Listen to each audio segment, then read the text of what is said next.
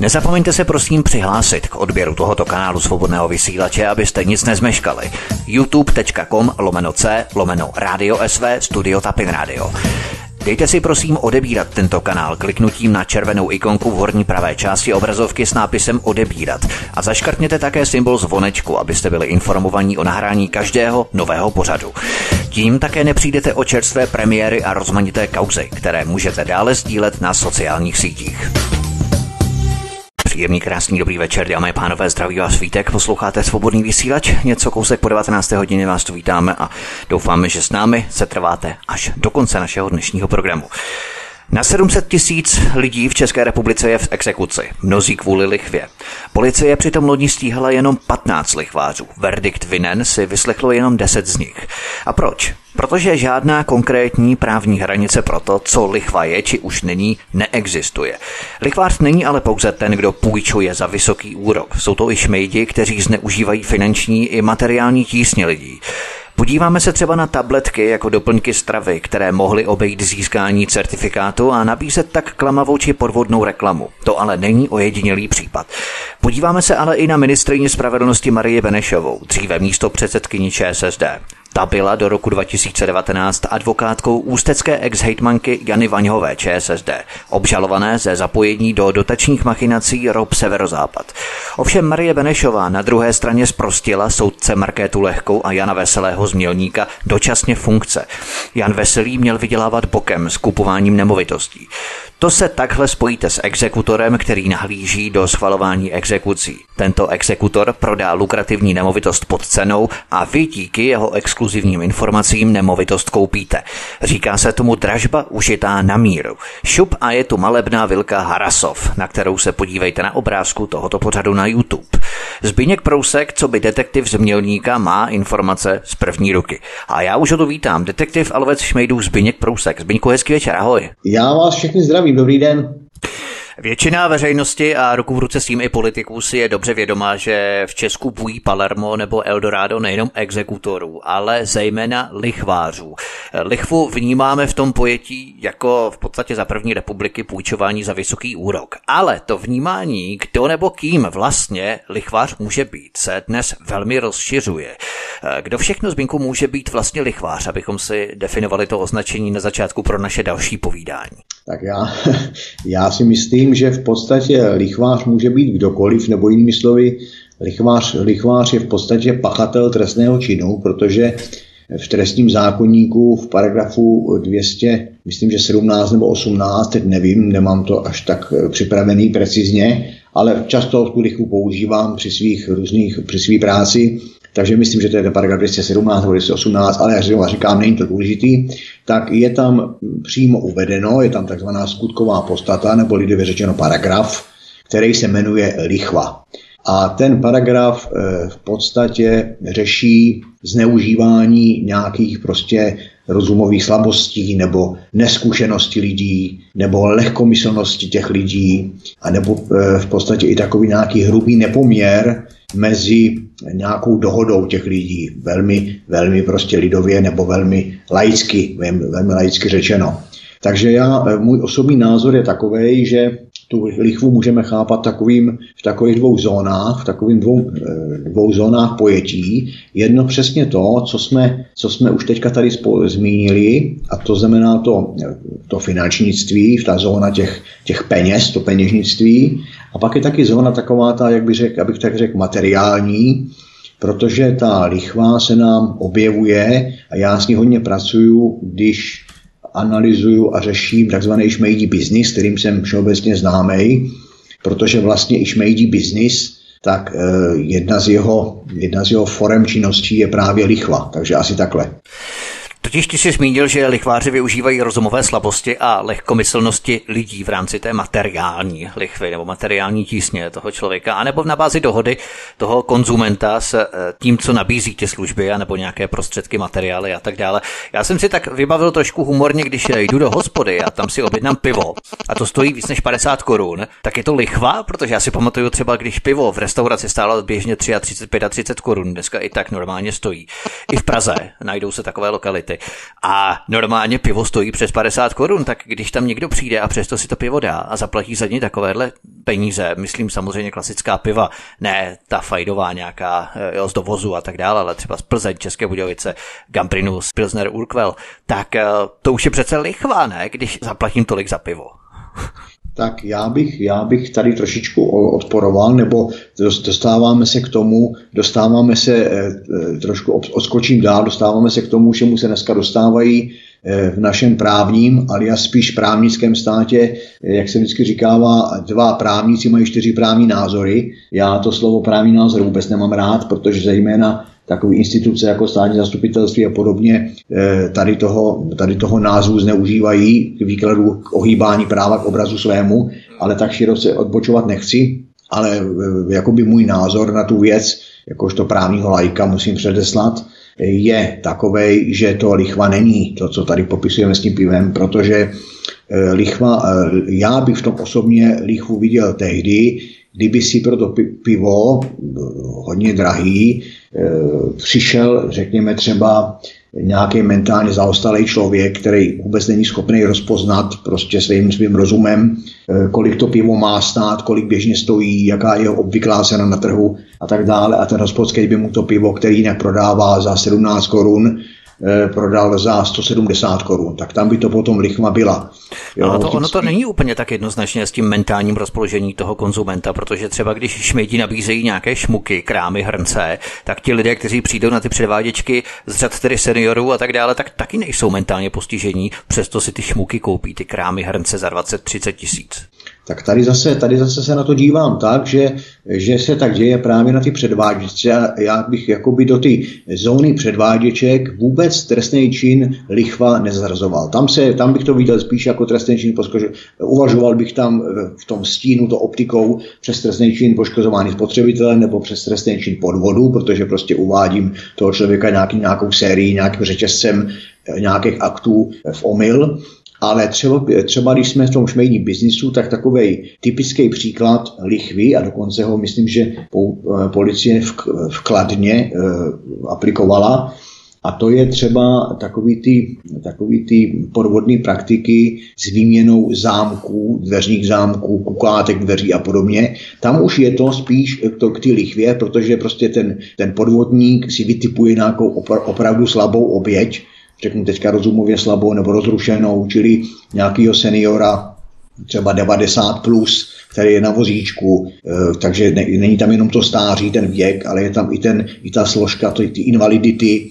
a teďka prostě mu nějakým způsobem konkrétním pochopitelně vnutí, jak on zrovna potřebuje vyměnit vložku ve dveřích, protože ta vstávající vložka v dveřích nesplňuje bezpečnostní základní, bezpečnostní parametry, eh, pochopitelně se v, nej, v, nej, v nejbližší možné době zasekne, eh, ten člověk zůstane odemčený, no prostě vystraší ho do, do, straš, do, do, do, eh, jak jim to nejvíc jde a potom mu vnutí výměnu ty zámky a potom mi účtuje, řeknu třeba 60 tisíc korun. A tam už jsme u takové, že třeba opravdu ten invalidní člověk, nebo nějak, eh, nemyslím teďka jako, jako tělesně, ale duševně, není schopný rozpoznat, že těch 60 tisíc korun není částka taková, která vůbec odpovídá ceně obvyklé, čili v tom daném místě za tu danou věc a tak dále, tak dále. Čili tam bych to já viděl spíš jako lichva. No, pokud bychom zůstali u té analogie s tím pivem, tak eh, po těch pěti, sedmi pivech ta moje rozumová složka, nevím jak u ostatních, tak docela slábne i. Ale já jsem se právě chtěl dostat eh, přes tu eh, trošku takový ten oslý můstek v rámci toho piva, protože třeba někde v nějakém podniku může být pivo za 50 a v tom podniku vedle za 40 nebo za 45 a teď právě záleží na těch lidech, kam půjdou a kde si to pivo dají, právě to také potrhuje tu určitou jejich racionalitu v tom zvážení, eh, komu dají těch 5 korun, anebo třeba 50 korun navíc za 10 piv, ale to už je trošku eh, eh, jaksi mimo naše sféry. My jsme si ale řekli teď, že kdo to vlastně lichvář je, že nejenom, že půjčují na vysoký úrok, ale zneužívají nebo využívají finanční i materiální tísně lidí a v podstatě metastáze toho společenského procesu je zakořeněná v samotném systému a režimu. Nemluvíme teď o spotřebitelských půjčkách, leasingcích, úvěrech, ale hovoříme o takzvaném cash flow, čili kolik vyděláme na jedné straně a kolik utratíme na té straně druhé. Přičemž ta druhá položka útrat převyšuje ten levý sloupeček příjmu a to pak vede k tomu, že mnozí méně finančně zdatní, gramotní si půjčují přesto, že vědí, že ten levý sloupeček příjmu se zvyšovat nebude, čili se potom chtě nechtě dostanou do té dluhové spirály. Je dnes vůbec nějaká právní hranice toho, co zákon považuje za lichvu, jednoduše, co je lichvou a co lichvou není. Máme nějakou právní hranici? Ty si citoval ten paragraf 217-218 zákona, nevím jestli zákona o exekucích.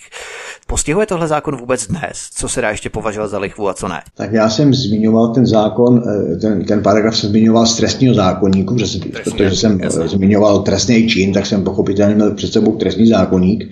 Já mezi tím jsem si ho tady narychlo našel, takže eh, dám tu, dám tu, narovnám tu věc do pořádku, je to paragraf 218, aby jsme byli konkrétní a začíná úvodní větou, kterou si dovolím ocitovat. Eh, kdo, zneuží, kdo zneužívá je něčí rozumové slabosti, tísně, neskušenosti, lehkomyslnosti nebo něčí rozrušení dá sobě nebo jinému e, přislíbit hodnota je, e, ještě k hodnotě vzájemného plnění v hrubém nepoměru, nebo kdo takovou pohledávku uplatní nebo úmysl uplatnit ji na sebe převede, bude potrestán a tak dál. Čili ten paragraf je takový velmi, velmi, jako by řekl... Velmi gumové s, takové.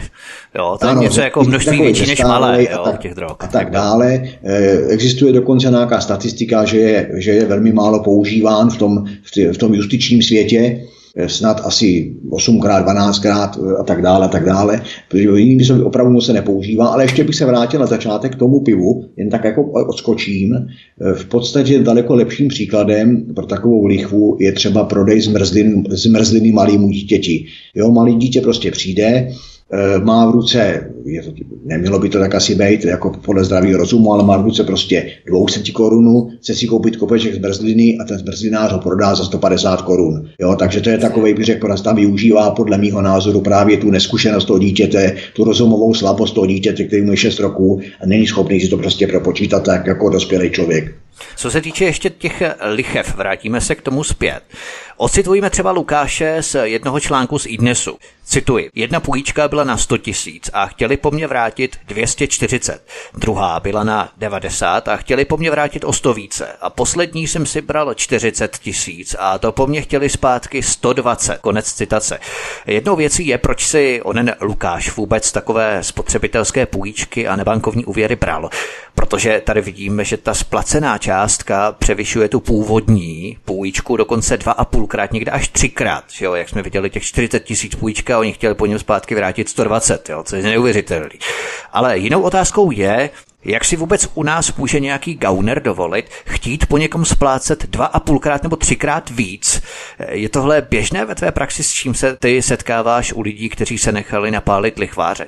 Je to, je to bohužel běžné, tady to, je to bohužel běžné, protože v podstatě u nás z života nějaká mravnost, o tom to vůbec už je pasé, to úplně vymizelo, takže mravnost se u nás změnila spíš takovou dravost, tak proto já tady těm lichvářům říkám finanční dravci, to nemá oni, oni rádi používají takové, takové názvy jako finanční poradenství, finanční poradce, rádi chodí v oblecích, kravatách, tváří se sametově, ale já jim říkám finanční dravci a myslím si, že to přesně zapadá do toho paragrafu 218. Eh, dál, tady, když eh, je zmíněný ten Lukáš, já dokonce znám celý jeho jméno, protože jsem se podílel eh, tady s tím panem Lukášem na nějakým článku, který se dával pro i dnes. Jsme jakoby společně tvořili, zpracovávali a, uh, Z toho jsem to vytáhl právě, to jsme poslal e-mail, já si tady zakládám to, do složky, to bylo na, na, různých, na, různých, na různých jako mediálních těch, to je jedno. Ale jde o to, že tenhle ten, tenhle ten pán, kdyby nebyl v podstatě tak svým způsobem hodný, jak je, a opravdu podal škálu trestních oznámení na tyhle ty finanční dravce, tak si myslím, že by celá řada z nich měla velký problém. Protože přesně jak jsme se bavili, ze 100 chtěli 240, z 90 chtěli, já nevím, 200 a tak dále.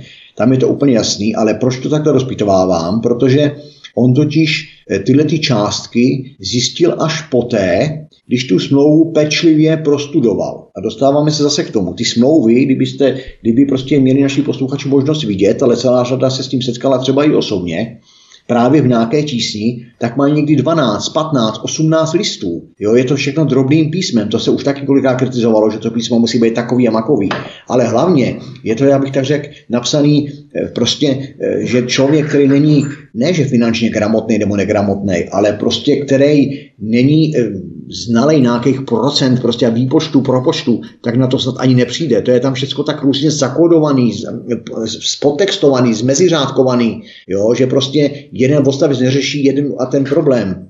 Takže opravdu já se přikláním svým názorem k tomu, že to je lichva jako vyšitá a současně si myslím, že to je, že to je eh, od teď do budoucnosti obrovská výzva pro, pro naši exekutivu, pro, na, pro naši vládu, protože si myslím, že takhle nemůžeme pokračovat dál. Jo, to, prostě, to prostě není možný eh, tímhle tím způsobem. I když na druhý, eh, my si vlastně na jedné straně se jakoby současnou politickou elitou a celá by řekl i na místě a správně řeší přetížení exekucema, možná k tomu ještě budeme něco si povídat, ale e, z druhé strany zase vytváří, jako když si pes honí ohánku, z druhé strany vytváříme všechny, pod, všechny podmínky pro to, aby se lidi do těch exekucí dostávali. Jo, jestli prostě někdo naběhne takovému lichvářovi a ze 100 tisíc, který nutně potřebuje na něco, protože dneska víme, že e, ti, co měli ve starém režimu nic, mají dneska ještě trojnásobné nic a ti, co měli nakradíno, tak to dneska rozmnožili. Taková je bohužel situace. Takže těch chudých a takových těch e, podstřední vrstvě je tady daleko víc a bude víc. Jo, to a myslím si, že to obyvatelstvo bude spíš chudnout, než bohatnout ale takže ty lidi, eh, to je zase právě ten stav tísně, prostě jestliže někdo dojíždí denně do práce autem a to auto si takzvaně rozstřelí prostě dopravní nehodou, tak potřebuje nutně druhý, druhý další auto, tak prostě mu nezbývá, když eh, musí žít od vejplaty k vejplatě, si prostě půjčit. A teď otázka zase, jaký auto kvalitní potřebuje, na jaký dojíždění, na jakou vzdálenost, čili musí si půjčit třeba 50, 60, 70 tisíc na nějaký vojetý auto a už se dostává, aniž by to vůbec věděl, do ty spirály, do ty spirály těch finančních dravců, která končí, nemůže skončit třeba jinak než exekucí. A když se mu ty exekuce, tak teďka mě ještě napadá, protože tak nějakou myšlenkově skáču, že to téma je opravdu takový různorodý, tak se setkávám v, praxi s tím, že, hm, že ta, jak to řek, ta exekuce kolikrát ku podivu ani na toho dlužníka nenaskočí. Protože kdyby tam takzvaně naskočila, to je takový slovo ne, opravdu, opravdu jenom, jenom pracovní slovo, tak by ten lichvář se by musel otajit, musel by se svíknout do noha a ukázat, proč, proč teda podává žalobu e, na dlužných 100 tisíc a vymáhá 250. A proto, e, když potom jsou takový extrémy, že když ten člověk není schopný tomu lichvářovi splatit tu částku, tak vlastně ten lichvář ani tu částku ve finále nechce. Nejde do soudního sporu s tím člověkem, s tím dlužníkem, protože ten, ten soud by eh, velmi pravděpodobně vyhrál, ale prohrál a je si toho vědomý. Takže tím se dostáváme zase k tomu, že vlastně ti, co jsou v nějaký tísni, ten finanční dravec nějakým způsobem zpracuje, o, o, prostě zlichvaří, budeme říkat, a potom ho nemilosrdně v úvozovkách okrádá o tu na obrovskou nadhodnotu a e, ve finále je vlastně hloupej ten, co to plní, protože ten, co to potom už plnit nemůže, to, tak to po něm nikdo ani nechce. Takže když se tady dostáváme do takového hrozného kolotoče, prostě, kde ten zdravý rozum obrovský trpí a myslím si, že opravdu by bylo na čase, aby, aby prostě, řeknu teďka vláda, on je to takový, furt každý vláda, vláda, ale prostě zákonodárci jako takový aby iniciovali prostě nějakou změnu zákona, dali tomu tady nějaký vymezení a nějaký jasný mantinely, protože si myslím, že to, že to takhle není v pořádku. My jsme se tady právě bavili o tom Lukášovi, po kterém ti lichváři chtějí potom ve výsledku třikrát tolik zaplatit v rámci půjčky, než kolik on si reálně půjčil.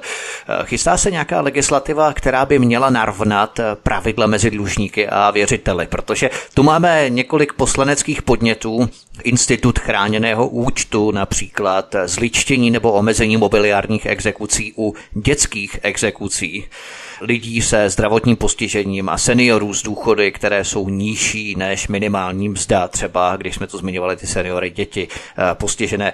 Myslíš, že to jsou jenom, eh, řekněme, kosmetické úpravy, nebo by se ty věci mohly citelně pohnout k lepšímu, že se přestane podporovat ten systém, který z dlužníků vyrábí ještě větší dlužníky, jak jsme si nadnesli a předvedli právě na tom Lukášovi. Systém, který posílá do dluhové pasti děti, seniory nebo invalidy s malými příjmy, že se se prostě něco změní tím, kdyby vešly v platnost právě třeba tyto instituci, třeba ten chráněný účet a tak dále? Tak já si myslím, že už jako, tak nějak z toho obecnějšího pohledu je rozhodně dobře, že vůbec po nějakých desítkách let tady vzniká jakási veřejná diskuze, dneska už je teda politická diskuze na bázi sněmovny a tak dále, tak dále, nebudu opakovat to, co jsme si tady teďka řekli, ale že to je dobře, že se tomu problému začínají ti politici věnovat, protože opravdu to je, to je strašně rozsáhlý problém, to je něco jako ten šmejdí biznis, to je v podstatě taková jiná modifikace.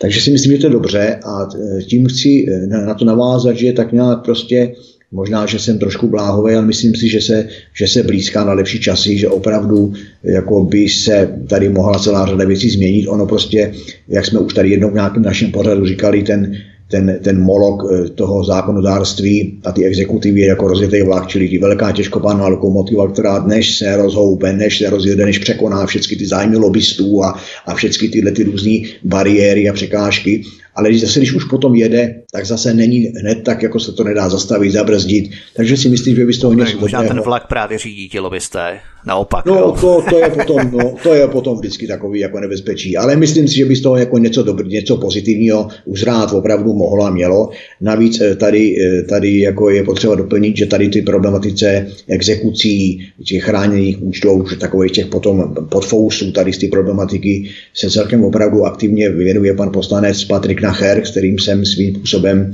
pracovně ve styku a mm, tak jako jsem měl už možnost přeci nějaký to občas nějaký to jednání poznat, tak je to mimořádně pracovitý člověk a mimořádně férový člověk, tak si myslím, že zrovna třeba tady by ti lobbysty se zrovna u něj nějakým způsobem takzvaně nechytali.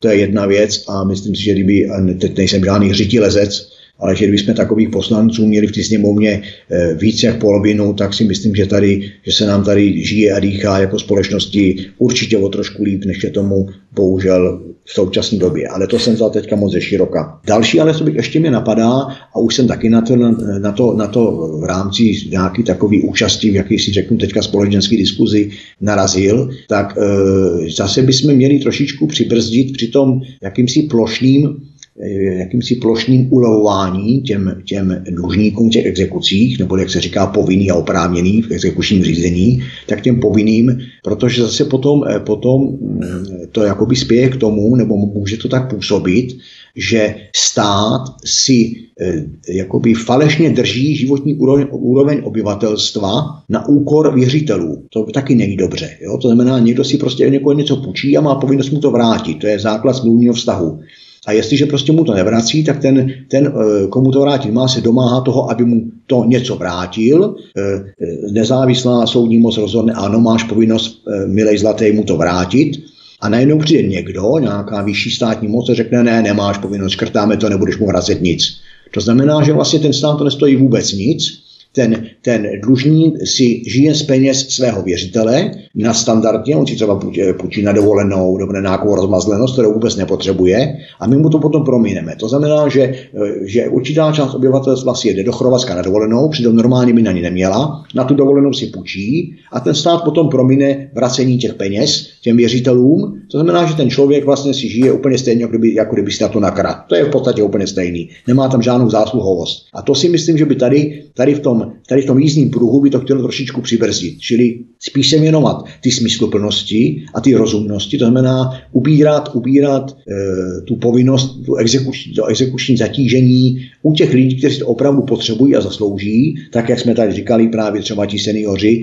A zase, proč jsou ti seniori v exekucích? No protože právě třeba byli na těch předváděčkách. Ono zase, všecko to, všecko to spolu souvisí. Jsme malinká republika, nás tady 10 milionů a tady nebude nikdo prostě žít v izolaci, všechno se týká všech, to znamená, eh, ty, ty exekuce u těch seniorů 70+, plus, tak je to buď to je to e, smutná a palčivá zkušenost s vlastníma dětma. E, měl jsem třeba několik případů v mé, přímo v mé praxi, kdy prostě e, syn, syna občanku otce, udělal nějaký, nějaký kšefty u, u, u společnosti T-Mobile, u dalšího telefonního operátora a tak dále, tak dále.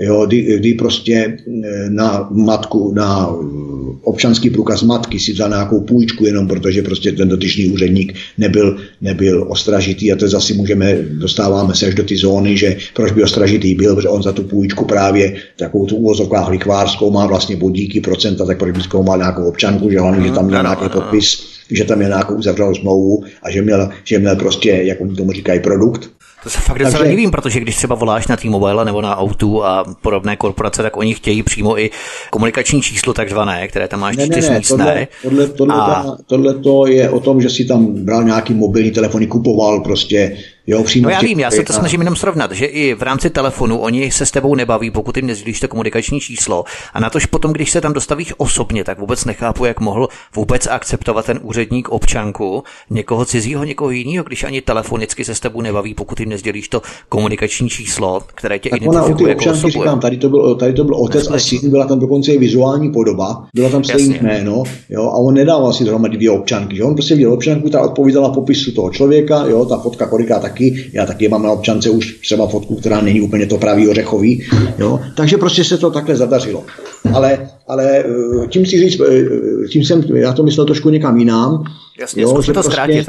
Uh, děti zne, že vlastně, vlastní děti zneužívají dokladu rodičů k podvodům na ty rodiče, to je prostě jo, vrchol hnusu. To prostě jako, no ale máme i takový mezi náma občany, že jo, takže prostě to a pak z toho je, že tam 70, 80, 80 ta maminka chudák ani neví, za co exekuce má, to samé je s těma zmíněnýma předváděčkama, jo, kdy ten mělnický gang předváděl takový prasárny, jakože, jakože používal formuláře různě prostě úskočný, kdy podpis nebyl kupní smlouva, ale byla to úvěrová smlouva a tak dále, takže některé konkrétní společnosti, které jsem bych jmenoval, včetně home kreditu, tady na těch, tady na těch důchodcích vydělávali obrovské peníze, no pochopitelně. Home credit, jo.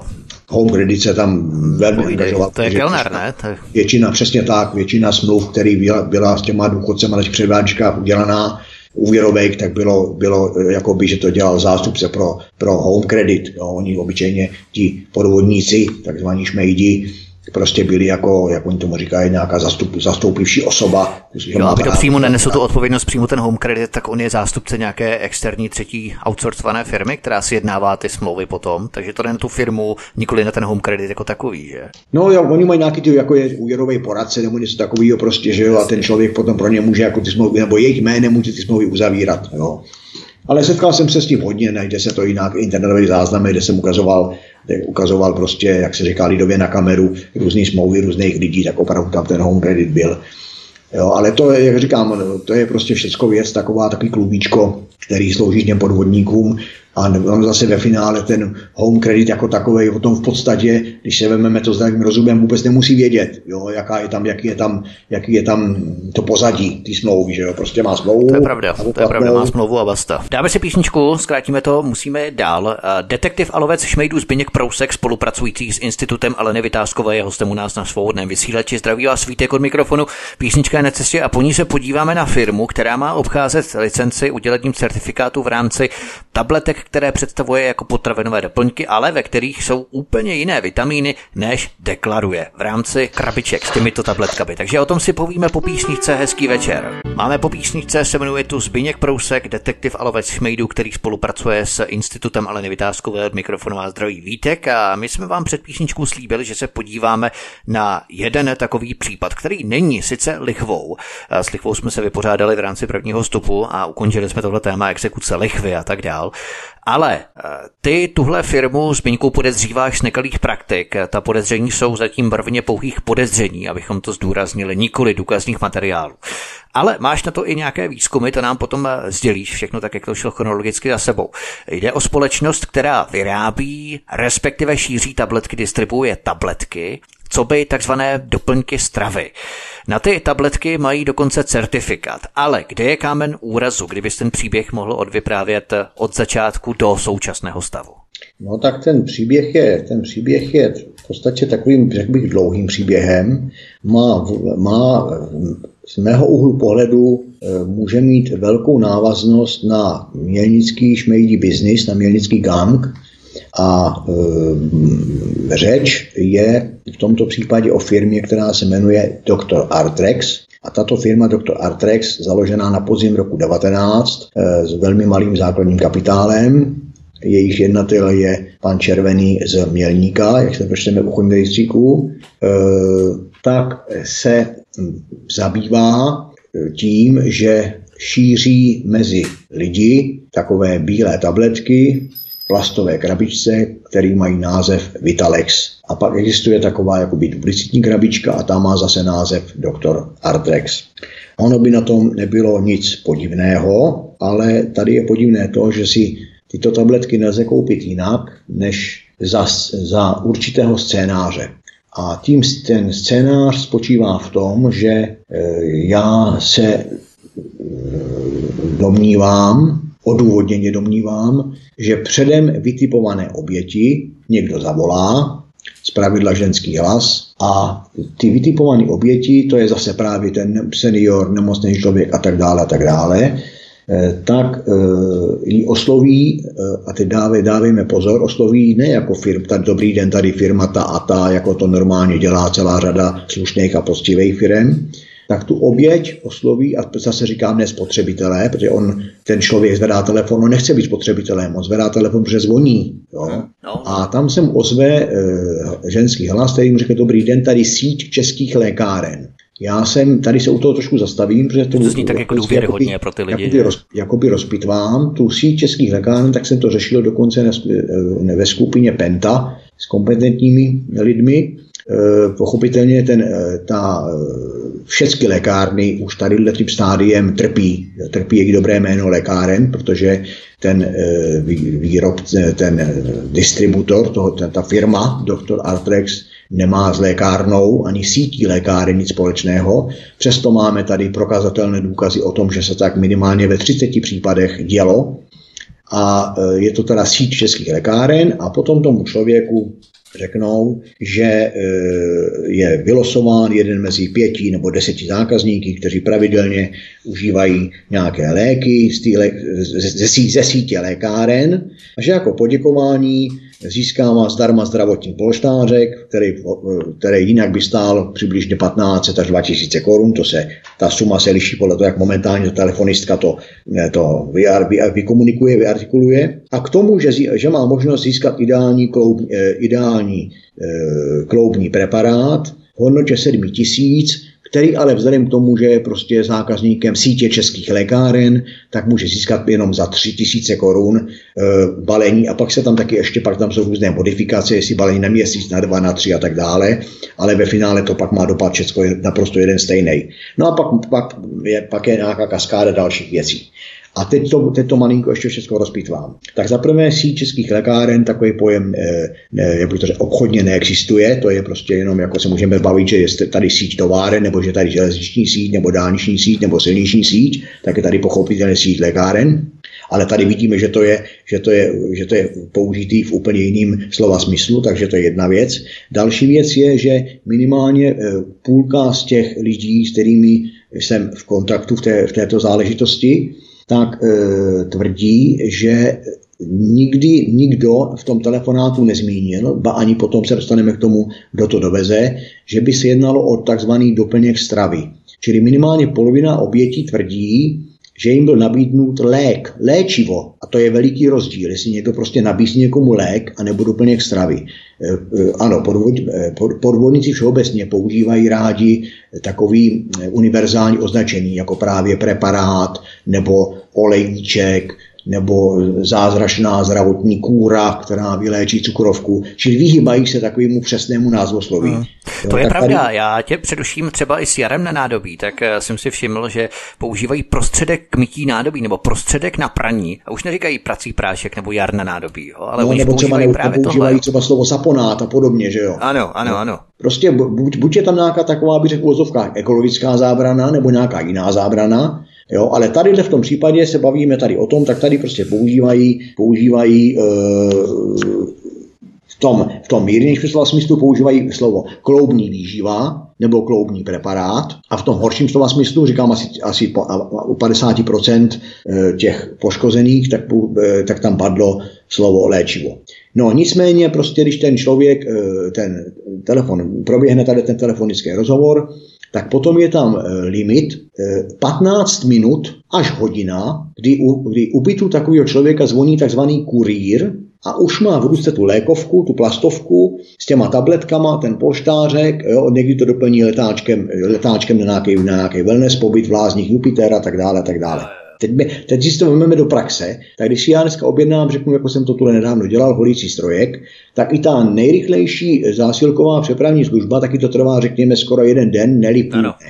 A tady, Jo, tady to máme za 15 minut, aby ten člověk neměl možnost se vůbec jakoby procitnout, jestli na něco kejv nebo nekejv, čili pořád je to taková ta, takový to uvádění v omyl a působení právě na tu, na tu, na tu, na tu roz, na to rozrušení, to je ten správný pojem, teď si půjčím to slovo z toho, z toho paragrafu lichva, ten člověk rozrušený z toho telefonátu, nebo ten telefonát do zastík dokonce, jo, jako jsem měl případ, kdy, kdy prostě dcera e, se starala o starou maminku, kterou umývala, prostě sprchovala, teď zazvonil telefon, na tu maminku musela nechat ne, na ty židli ty sprše, aby nespadla, tak běžela onem k tomu telefonu, teď ani tenhle ten, tenhle ten e, hlas ženský vychrlil tady to, tak ona prostě něco řekla, čili tam je to, tam je to názory, to rozrušení, ona se snažila ten telefonát rychle ukončit a tak dále, dále, aby prostě se mohla vrátit ty mamince, ty sprše, který bylo 86 roků, aby prostě nespadla, nezranila se. Jasně, zkusme to zkrátit. Já jsem docela takový rozrušený i z té logistiky, to znamená, že ten chlápek nějaký v koordinaci s tím telefonujícím nebo s tou telefonující ženou už stojí kde si za rohem v rámci té vytipované adresy a čeká, jak se k tomu vyjádří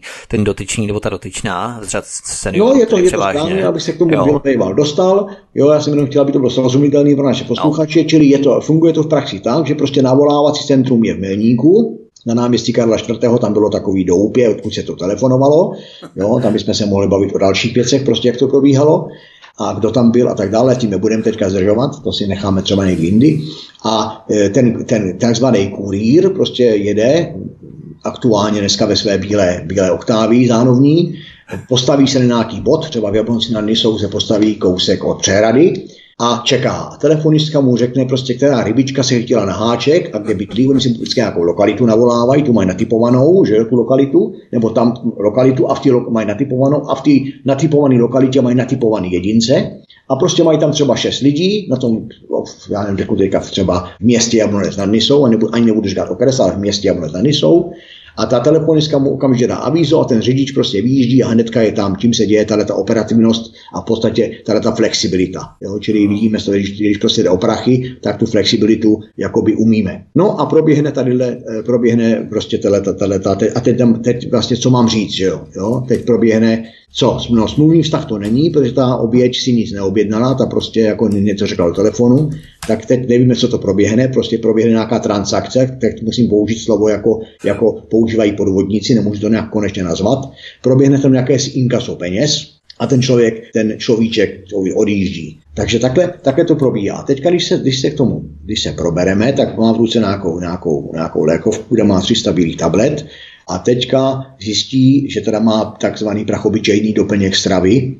K tomu ale e, se vrátím k tomu, co jsme říkali na začátku, dostává jakýsi certifikát do ruky, to je prostě nakopírovaný papír s certifikátem státního zdravotnického ústavu v Praze, který by teďka v daném stádiu, už neporuším žádný e, v úvozovkách tajemství, si myslím, že je přeskoumáván ze strany ministerstva zdravotnictví, protože sám se tomu některý podněty podával a já si dokonce myslím, že, že ten státní zdravotnický ústav v dobré víře vydal nějaký certifikát, ale mm, dovolil bych tady si zaspekulovat, že možná na úplně jinou tabletu, než která je mezi lidi potom šířená. A proč to říkám? Protože jsem si ty tablety od těch lidí, který jsem dostal, poslal a zaplatil jsem si eh, ze svých finančních prostředků rozbor těch tablet a ten rozbor, jakoby orientační rozbor, a ten orientační rozbor ukazuje na to, že vůbec neodpovídá složení a jenom, jenom u vitamínů, já jsem, já jsem se nepouštěl, jak se říká, do větších akcí, jo, jenom v rozboru těch vitamínů vůbec neodpovídá tomu deklarovanému obalu, tomu, co je deklarovan, deklarovanému množství na obalu.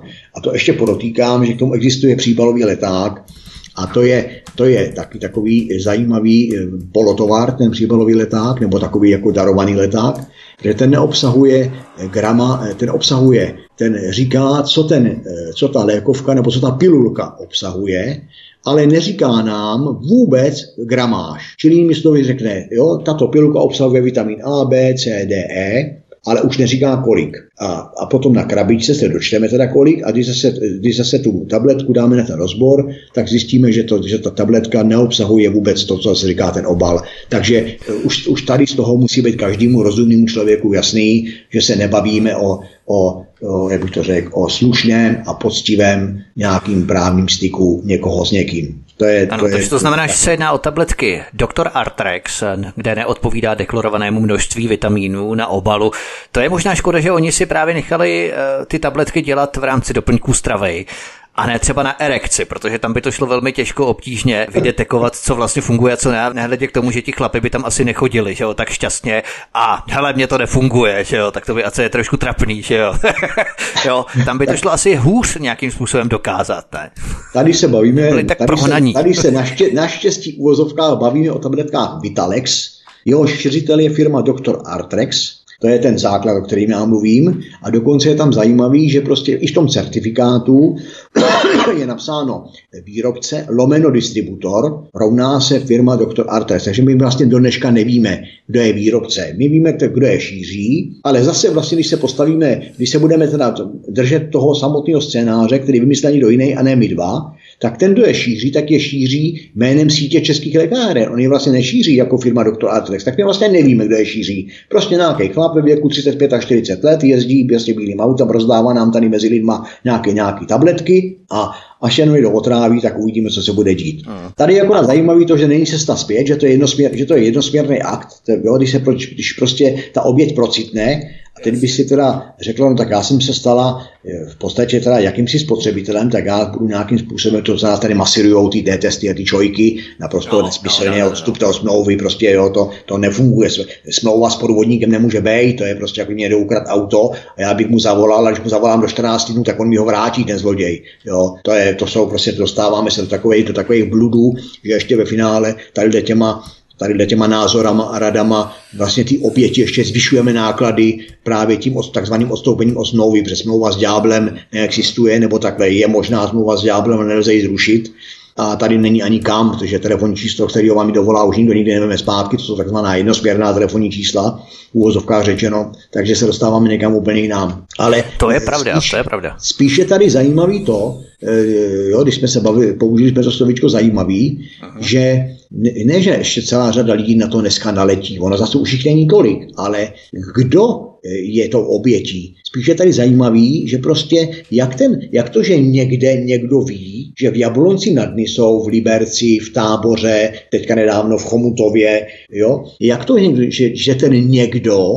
ten řidič toho bílého auta, předtím starý Felici a tak dále, modrý, jak to, že ví, že v tom Jablonci bydlí stařenka ta, stařeček ten, stařenka ta a že jich tam je dohromady šest a že zrovna těle těch šest lidí je starší 70 let a že mají ano. artrózu a jak to, že on ví, že zrovna u nich se chytne? Přece nemůže někomu, kdo má cukrovku, nabízet, nabízet eh, preparát, použiju jejich slovo preparát, anebo teda v úvozovkách lék, na, eh, na kloub, eh, eh, který má účinek na klouby, když ten člověk marudí cukrovkou anebo rakovinou. Ne, on se trefí přesně do těch, do těch přesně, no. s těma kloubama. No, to znamená, no, no. že zase nám to ukazuje to, co jsem, to, co jsem říkal, co se řešilo na ministerstvu spravedlnosti a všude možně, že v ten organizovaný šmejdí biznis je vlastně organizovaný zločin, protože mimo jiné je vystavený na obchodu s osobníma datama. Já neříkám, že obchod s osobními datama je zločin, to jako rozhodně ne. Ale nekalý obchod s osobními datama už o zločin zvrnká. A jestliže něco je organizovaný systémově, všechno od každého něco, prostě nepostivý právní servis, obchod s datama a tak dále a tak dále, čili jak říkají právníci, je tam prostě uzavřený, e, jsou tam jednotlivá okaře uzavřeného řetězce, který dohromady vytváří jeden velký podvod, tak potom už se o zločinu můžeme bavit. Takže jak to, že jo, nad čím se musíme pozastavit, že ten člověk přesně ví, další věc, nad čím se můžeme pozastavit, jak to, že ty oběti jsou z 90% eh, lidí, kteří bydlejí v rodinném domku. Proč si nevybírají třeba paralák? Ano, je tam nějaký, mám tam registr nějakého případu paraláku. Další věc je, proč jsou tam případy, že když ten telefon protože ten, ten, ta telefonistka ví, že volá teda paní, já nevím, se Opršálkový tam a tam. A proč ten telefon veme, veme e, mužský hlas, jako se mi stalo, že to zved syn za tu paní, který mu bylo asi 50, tak, e, tak prostě sice se přestavit, tady si českých lékáren, a poté zavěsej. Takže jo, a takhle bychom mohli... Že oni raději komunikují s ženami než s chlapy, protože chlapy se asi více brání tak, než ty ženy z těch rodinných domků. V rámci reklamací, když tedy možná vůbec máme tu možnost se s tou firmou potom zpětně spojit, jak se říkal, že to jsou jednorázová čísla, že zpátky nejde dovolat, tak i když nějakým způsobem máme možnost třeba ten hrnec nebo nějaký ten krám, i třeba i tabletky reklamovat, tak eh, buď tam s tím musíme zajet na nějaké místo, což určitě se každému seniorovi chce, že 70 plus, kdy v podstatě je rád, že se dojde někam do vesnice, do krámu, koupit si ty nutnější věci a tak dále a e, vnuci a nebo třeba děti mu dovezou nějaký ten větší nákup a tohle,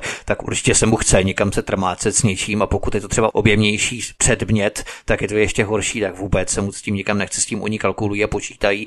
Plus ještě, e, když ten rodinný domek je právě v nějaké vesnici mimo nějakou hlavní velkou aglomeraci toho města, kde je to ještě daleko obtížnější, tím autobusem se trmácet, kterým mu dvakrát denně, tam jede autobus, jo, tak on určitě někam pojede do města a bude se trmácet s něčím a tahat se s něčím. A pokud vůbec se s tím nemusí trmácet, může to třeba poslat nikam, pokud se mu to podaří, tak neví tedy, jestli to vůbec vezmou tu reklamaci, jestli mu ty peníze pošlou, on potom ve finále nebude mít ani peníze a ani ten předmět. To je jedna věc. A druhá věc je, že musí ještě platit za ten balík 100-200 korun, což taky eh, v rámci důchodů dnešních eh, taky není asi nějaká taková zanedbatelná částka v řádu 10 korun. Jo.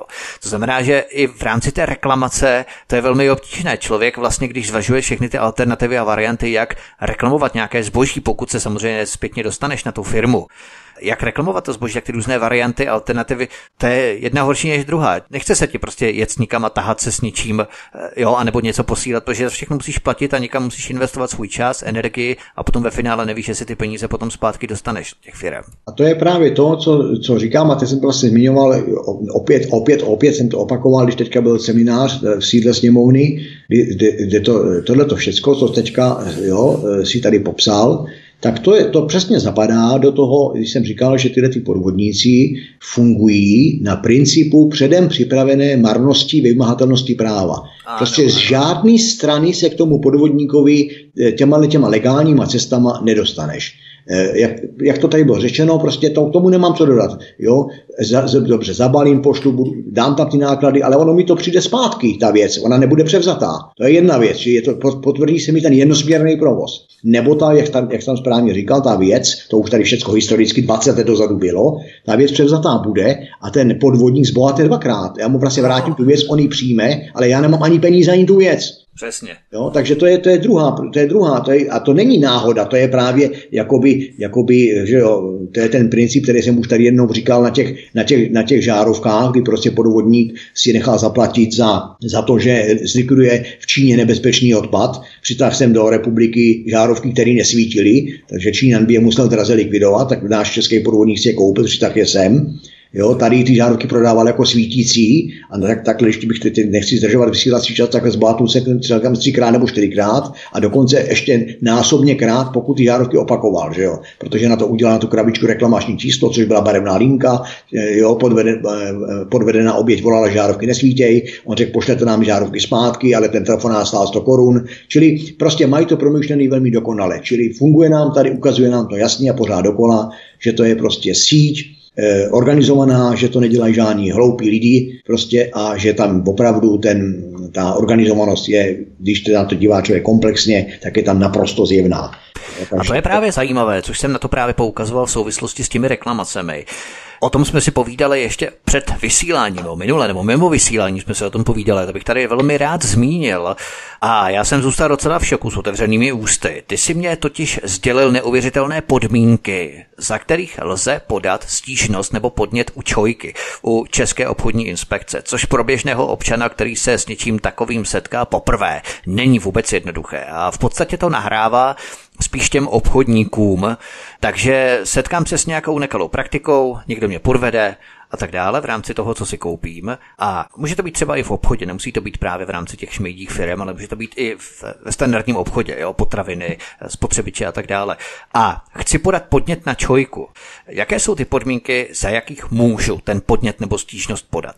No, já to tady malinko poopravím, vím přesně kam, o čem jsme se to bavili, ale to nebyla čojka, to byla, to byla mám dojem, státní zemědělská potravinářská inspekce. Aha, a bavili jsme ano, se o, právě, právě o tabletách, potravinách a tak dále. A tady je problém, legislativní problém, což je taková výzva pro naše zákonodárce, já se to ještě nějak taky pochopitelně už angažuju. Eh, že vlastně, když já prostě teďka řeknu takový jenom jednodušený příklad pro naše posluchače, přesně nepovídáme jenom my dva, ale děláme to pro, pro, hlavně pro naše posluchače nebo pro vaše posluchače nebo vašeho rádia, eh, koupím si někde prostě rybičky, přijdu domů s nimi a bude mi po nich špatně. A já půjdu a ohla, oznámím, podám oznámení na státní zemědělskou potravinářskou inspekci, že tady po těch rybičkách je mi prostě zlé a přinesu tam ještě další dvě krabičky, které jsem si nestačil otevřít. Řeknu, tady ty rybičky jsem si koupil prostě a po nich, po nich zvracím a je mi špatně a tak dále. A tady je problém v tom, že já jim tu, ty rybičky nesmím přinést takzvaně na půl, jim je tam položit na stůl, já jim pouze musím říct, kde, můžu jim je třeba ukázat, ale musím jim tomu říct, kde jsem si je koupil. A ten čertík je v tom, že jejich inspektoři, jejich orgány musí jakoby zdrojově ty rybičky zajistit sami.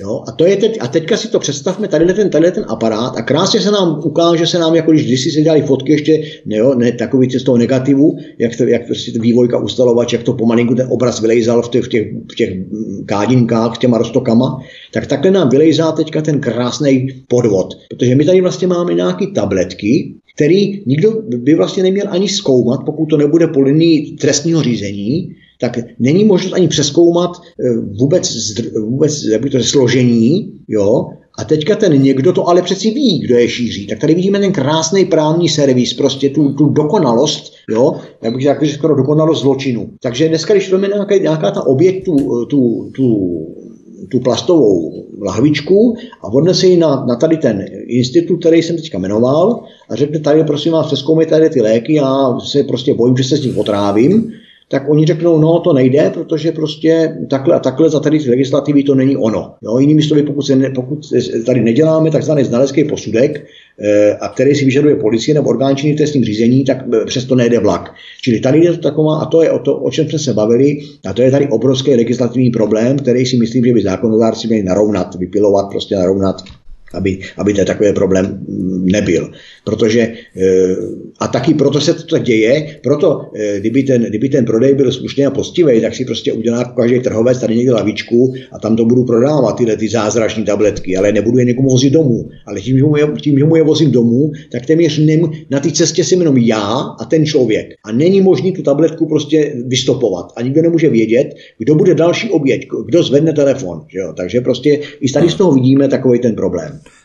To už je potom lepší si zajet na polské trhy do Krakova. Tam přece jenom taky ty produkty prodávaly různé pochybné, řekněme, valné úrovně a tak dále, ale přece jenom tam ty trhy byly. A už tam možná byla pravděpodobnější ta reklamace, než právě u takových obskurních tras, kdy v podstatě jsme tam na té lince jenom my a ten distributor. Detektiv a lovec šmejdů Zbyněk Prousek, spolupracující s Institutem Aleny Vytázkové, je naším hostem u nás na svobodném vysílači. Zahrajeme si písničku od mikrofonu vás zdraví Vítek a po písničce se podíváme na náš justiční chlév v České republice. To bude velmi výživné, velmi peprné, takže počkejte si na to. Hutné informace na vás čekají po písničce. Hezký večer. Detektiv a lovec šmejdů Zbigněk Prousek, spolupracující s institutem Aleny Vytázkové, je hostem u nás na svobodném vysílači. Od mikrofonu vás zdraví Vítek a vy posloucháte další pokračování našeho rozhovoru, eh, kde probíráme záležitosti kolem šmejdů, kolem šmejdích firm, kolem distributorů tabletek, anebo lichvářů, exekutorů, to všechno jsme probrali, o tom všem jsme se bavili dříve v prvním, druhém stupu a v tomto třetím stupu se podíváme na další část našeho rozhovoru, kterou, když rozkliknete náš pořad na YouTube, tak si přečtete v avízu v upoutávce našeho programu. My tady totiž s tebou nebo s Alenkou Vytázkovou a i dalšími hosty rozebíráme justiční chlév a chaos, který už je v Česku téměř neudržitelný. Nejenom co se týče soudců, ale zejména státního zastupitelství na všech úrovních, ať okresní, krajské, vrchní nebo nejvyšší. A možná jsme si povšimli článku na internetu, kdy ministrině spravedlnosti Marie Benešová to je mimochodem ta, kterou chtěli milionoví chlévkaři odvolat. Tak tato Marie Benešová sprostila soudce Markétu Lehkou a Jana Veselého dočasně funkce. Ty důvody byly docela úsměvné, speciálně, abychom to rozdělili na dva, jo, abychom to nesloučili dohromady, ale abychom to rozdělili, jak třeba ohledně té Markéty Lehké. Té našli při dechové zkoušce policisté 1,8 promile alkoholu v krvi. Ale ona tvrdila, že měla bronhexin a následně si stříkla stopangin. A protože požívala tyto léky, tak prý proto měla 1,8 promile alkoholu v krvi. Teď eh, ponechme stranou, protože ona není z Mělníka, takže asi zákulisní informace přímo, jako třeba o tom Janu Veselém, kterého budeme probítat potom, o ní nemáš. Ale teď ponechme stranou jestli ona byla zastavená policisty cíleně v rámci nějaké justiční konkurenční mafie, že Markéta Lehká třeba někomu šlápla na kuří oko v nějakém případu, tak si na ní počkali policajti, až pojede z nějaké oslavy, na které si dala pár skleníček a zastavili ji na nějaké opuštěné okresce, kde předtím vůbec policisté nikdy motoristy nekontrolovali. Prostě klasická sledovačka, něco podobného jako třeba s Romanem Janouškem, s tou Větnamkou, kterou on srazil, která mu záhadně skočila pod to auto, jestli si vzpomíná vzpomínáme na ty velmi podivné okolnosti toho případu. To je teď vedlejší, ale eh, jednou prostě je soudkyně, tak ví, co jsou její kolegové zač, co je to za hyeny, čeho jsou schopní, tak si na to měla prostě dávat bacha.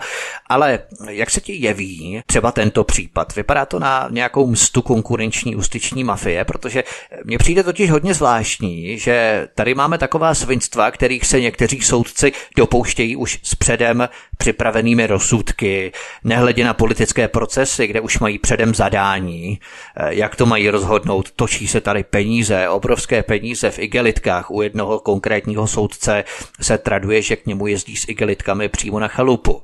A oni uvařejí, zrovna nějakou soudkyni, která si předtím dala pár skleniček. Já ti nevím, ale mě to smrdí nějakou cílenou likvidací. No tak eh, bylo to řečený hodně, já jsem ani nestíhal, nestíhal eh, jak bych to řekl, všechno to navnímat. Jo, ale e, já to vemu tak nějak na přeskáčku, ale myslím si, že diskutuje, je to diskuzní pořad, takže si myslím, že se nic nestane.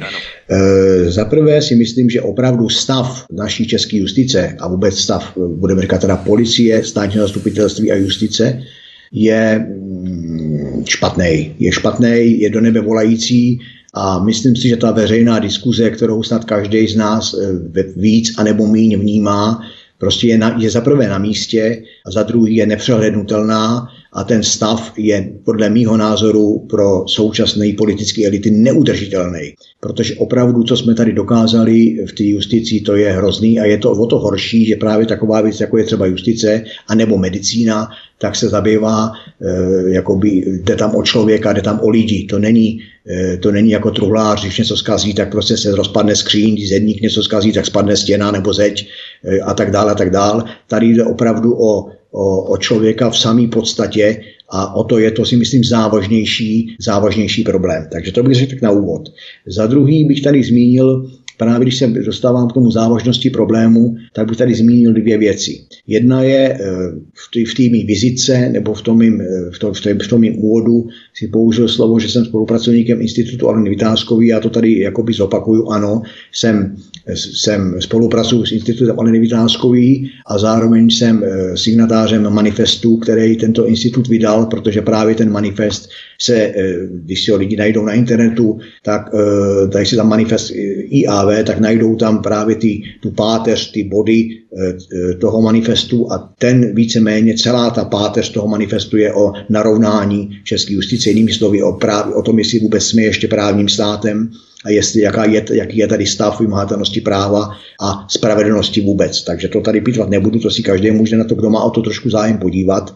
A zase u toho slova zájem bych řekl tehdy, že za, eh, on si každý myslí, že problém justice, tak jako zdravotnictví, eh, se ho netýká. Eh, ano, netýká se do, do doby, než to sám potřebuje. Tak jako zdravý nevěří nemocnému, tak jako, jako, jako sítej nevěří hladovýmu, jo, tak prostě, tak prostě dokud nemám nějaký problém, tak se mi to netýká. Ale, ale on ten problém totiž číhá všude, i v takových věcech, které nejsou zrovna žádný, žádný velký monster kauzy a monster procesy. Ale když si jenom představím, včera jsem se včera o tom bavil s jednou, s jednou, s jednou rodinou, Jo, že prostě eh, manžel, manželka, manželka, prodavačka, manžel, řidič autobusu. A já říkám, ale paní, vy vůbec nechápete, že za stavu dnešní justice vy vůbec nevíte, jestli ten manžel se vám vrátí domů, protože ten manžel v práci bude mít obyčejnou, řeknu teďka uvozovkách pitomou dopravní nehodu, ale bohužel účastníkem ty ani nezaviní a zaviní někdo druhý, ale ten někdo druhý bude,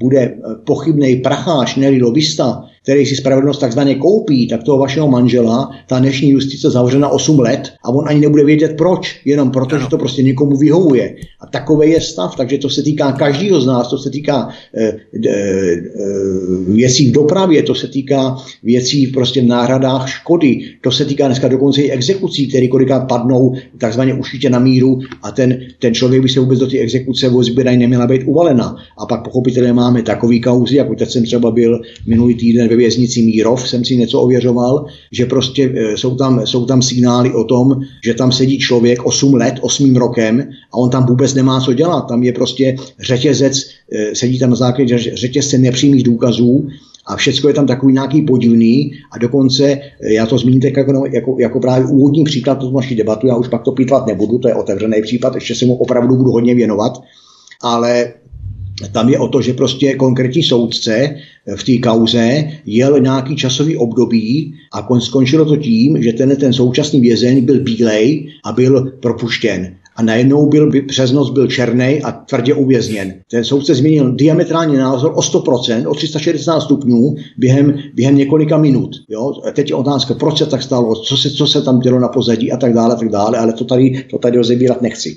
Takže eh, dostáváme se eh, v podstatě tady na tom příkladu, zvolil jsem ho proto, že opravdu čím dál víc, a řeknu, to nejsou výjimky, to je, začíná to být systémově, tady máme, tady máme eh, palec nahoru a palec dolů. To znamená, že tady máme, musíme přiznat, že tady funguje to, co čemu se říká trestní stíhání na objednávku, a musíme taky ale zro, úplně stejně přiznat, že tady funguje trestní nestíhání na objednávku. A to je právě to koupení si neviny. Jo? Takže to je, to je, to je něco tak, tak strašného, že prostě lidi se na tím opravdu musí začít zamýšlet, protože to, to právo nás obklopuje. Ráno otevřeme oči, dostáváme se do nějakého právního vztahu a večer, když usínáme, tak ten právní vztah pořád běží. Ať je to, prostě nebudu to pitvat, tady je to tak. Eh, eh, to, co jsem říkal v těch věznicích, to samý. Ale teď se dostávám k tomu konkrétnímu ty otázce. Eh, ta soudkyně opila, neopila a říkal jsem tam o tom, že, že prostě si, jestli se na policie počkala nebo nepočkala. Já tady nechci, nechci pitvat práci policie, protože policie podle mě v tomto státě neplní službu veřejnosti a systémově nefunguje. Jestli se něčeho moderní policajt bojí, tak to je přijetí oznámení a tak dále, tak dále. Takže to tady nechci pitvat, to bych se zase u toho akorát rozčílil protože doba, eh, kdy policie fungovala, tak vypadala trošku úplně jinak. Ale eh, chtěl bych se dostat tomu jádru pudla, podle mého názoru, je to jenom můj názor, a dokud ještě teda máme tady, eh, platí nám aspoň, aspoň trošku ta ústava, tak svoboda projevu snad ještě tady bude, doufám, že mi nezavodou večer. Ale tady já vidím jako problém v tom, ne jestli ani nějaký policajti číhali nebo nečíhali, jestli dojeli nebo nedojeli, jestli to bylo na udání nebo nebylo to na udání, ale že vůbec opilá byla. Já si myslím, že prostě soudky, některá jede z práce, musí být střízlivá. Tady nemůže být ani jiná varianta. Jestli si dala skleničku, dvě, tři, ne. Tak jako řidič autobusu musí být střízlivý, řidič kamionu musí být střízlivý, každý řidič dopravě musí být střízlivý, eh, eh, lékař, který operuje, by měl být střízlivý, zubař, který dělá zuby, by měl být střízlivý, tak a tak ta soudkyně tuplem, protože ona rozhoduje o lidských osudech. To není, tak ano, já nevím, jestli jela právě z práce. která prostě tam někde eh, v tom nejhorším případě ztratí dopis. Jo? Ale tady Jasně, rozhoduje ale já nevím, jestli jela z práce, Zbinku, jo? Já nevím, jestli třeba to bylo večer, jo, kdy třeba čapli.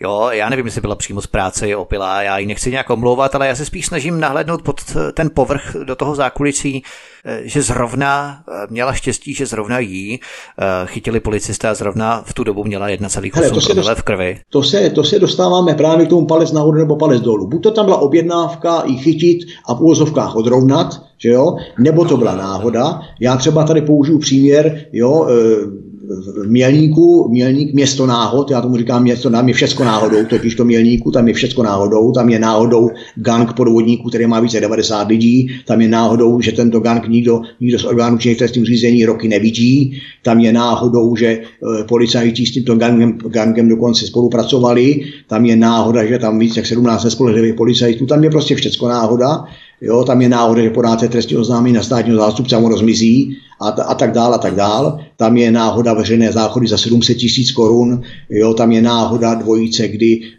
manželka pracovala ve vysoké, ve vysoké pracovní pozici na ředitelství policie a manžel servisuje vozidla policie. Tam je prostě moře náhod. Tam je náhoda třeba i to, když podáš třeba trestní oznámení na státního zástupce do pražské NCOZ, tak oni to potom vrátí zpět do toho mělnického teritoria v rámci náhoda, toho stejného státního zástupce, je, aby se sám sebe několik, vyšetřil. Tam je několik takových pozorovných nebošíků, to je taky náhoda, všichni prostě Já. skáčou pod vlak dobrovolně a tak dále, tak dále.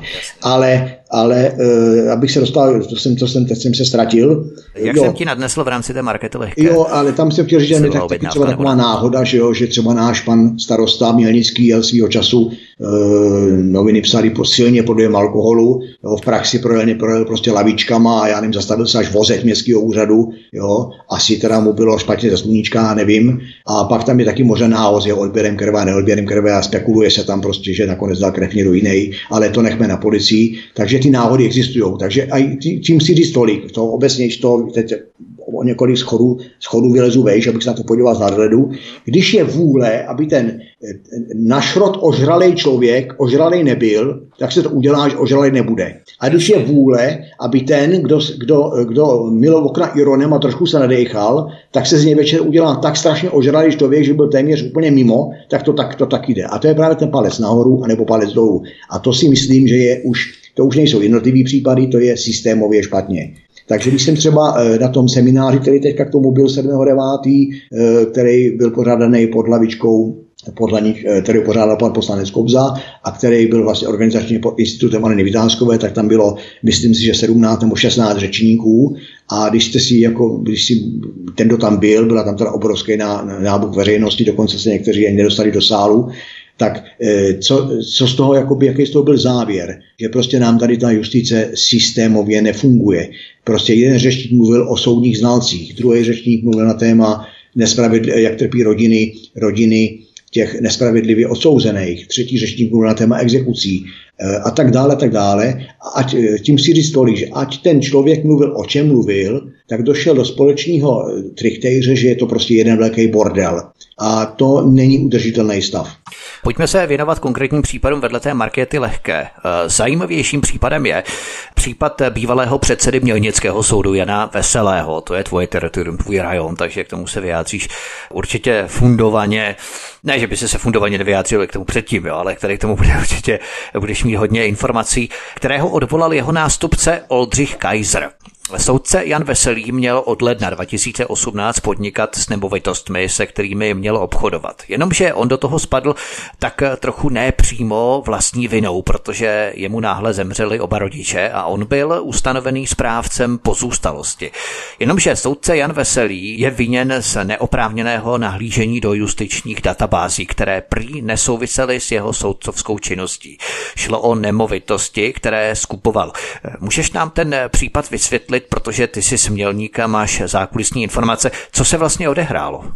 Tak já to vím odzadu. Za prvé, smělníka jsem, to je pravda.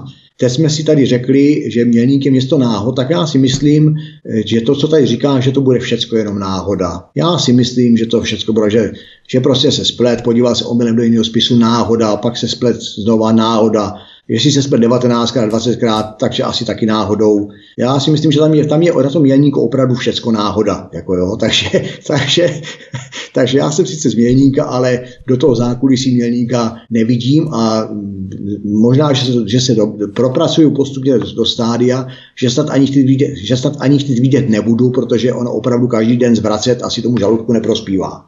Ale mm, zase se dostáváme k tomu, ty jsi tam říkala o tom alkoholu a soudkyně. Jo? Jak je vůbec možný, a zase potvrzuje toto systémové selhání, o kterým tady eh, probíhá jakási veřejná diskuze, a nebo je to zase jenom náhoda? Jak to, že prostě se vůbec bavíme o tom, že selhává soudce? Já si myslím, že tady neobstojí, že to, když je to jenom člověk. Kdybychom to vzali na procenta, tak je to, tak je to hrozný. Jo. Navíc eh, tady eh, já k tomu nemám žádný perfektní zákulisní informace, mám asi takový podobný, jako tady říkal, ale to stačí na to, aby jsme, aby jsme prostě jako si, my jako občané, voliči a tak dále, tak dále, otevírali opravdu oči a ne, nedělali ze sebe, nenechali ze sebe dělat hlupáky a takový ty bečící ovce, které budou mít ty, ty hlavičky dolů, ty ano, na to je pravda, ale zkusme prostě opravdu budeme... konkrétně, jo, to je příště jako takové všeobecné vágní, co se no, konkrétně no, stalo toho konkrétně. Je třeba zajímavý, že tady ten, ten soudce, pan Veselý, který ho eh, si jmenovat, teď jmenuju já, už v roce 2014, pokud jsem si tam někde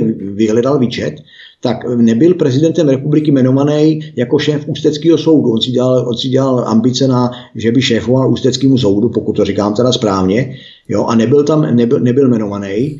Já znamená si... krajskému soudu a on byl v podstatě šéfem okresního soudu měl. Tak a chtěli podle znamená... na krajský soud do Ústí v roce 14 nebo 15, to není až tak důležitý. Jo. A mm, někde, jsem, někde jsem získal nějakou informaci o tom, že prezident republiky s tím nějak nesouhlasil a nebylo to ono. Ale já e, jako spíš se zamýšlím nad tím, dávám si takovou sám sobě otázku, co znamená, když tam nemohl být jmenovaný, byl tam nějakým způsobem nespůsobilej, proč vůbec z toho, z toho taláru nešel pryč? Už tenkrát, že jo? Jako proč tam, kdo ho tam držel, komu tam, komu tam byl potřebný? no ne, tak věc... třeba tam kandidovalo více lidí, jo, na ten krajský soud, tak z někoho se vybírat musí, jo, když tam kandiduje třeba pět lidí, já nevím, jo. No, taky nevím, je to, to taková otázka prostě jako, jo, jak se říká, do diskuze, přesně tak, že jo. jo. Pohodě. A co ale, se s ním stalo? Ale už je potom, už je taková otázka daleko, daleko, jak bych to řekl, pálivější. Proč tam bylo 20 nebo 19 nebo já nevím kolik náhod zjišťování těch dat z těch spisů. Proč? Na co? Na co to ten člověk potřeboval? No to je právě ten příběh, který zrekapitulujeme, protože posluchači, kteří tu kauzu neznají, tak nevědí, o co se jedná. Takže jaké je nahlížení do jakých databází, s kým, proč, kdy, jak. Jo, prostě základy té jeho kauzy, vlastně, co se tam stalo, co se tam odehrálo s ním. No, podle mých informací měl nahlížet do, nějaké, do, do spisů, pochopitelně soudních spisů, taky jo, konec konců do nějakých jiných. Jo. A já jsem dokonce pro zpestření řeknu, že jsem tady k tomu slyšel takovou spekulaci, že prostě tyhle ty úniky těch spisů měly souviset s nějakýma kšeftama v dražbách. Jo? Že jinými slovy tam mělo probíhat, tak tomu neznám ani A, ani B. E, dokonce jsem tomu dostal takovou nabídku, že se tomu věnoval, proto, proto teďka o tom jakoby mluvím, ale já jsem to odmítal, já se tomu věnovat nebudu, já prostě nemám, už nemám čas e, věnovat se všemu. E, myslím, že to je úplně, pro, úplně postačí pro práci policie, která pokud bude chtít pracovat, tak se někam musí dopídit. Ale abych se dostal k jádru pudla. Eh, mělo, být, mělo tam údajně jít o to, že ty úniky z těch spisů eh, měly být eh, v té v rovině, že prostě měly sloužit ke kšeftování s nemovitostma a to v exekučním kšeftování s nemovitostma. To znamená, mělo by tam být, podle mých představy, by tam měla fungovat nějaká, nějaká rovnice, exekutor, někdo, nějaký pracovník soudu, ten dal typ, prostě teďka tady budeme uvolovat exekuci na Frantu Flintu, Franta Flinta má lukrativní pozemek, já tu exekuci uvalím a potom ten pozemek půjde do dražby, ty exekutorem mi nastavíš zajímavou cenu, prostě pohraješ si s tou cenou, aby byla příznivá. A já zase zpátky si to v té dražbě buď já nebo přes bílého koně koupím. Ale který osoby v tom konkrétně figurují jmenovitě, jo, to nevíme, to nevíme. Jestli, jestli to měl, protože dneska je vlastně volný, volný výběr exekutorů, takže nemůžeme říkat, že by to měl být zrovna třeba měnický exekutor. Jo? To, to by zase byla asi náhoda, si myslím nějaká, že jo. jo?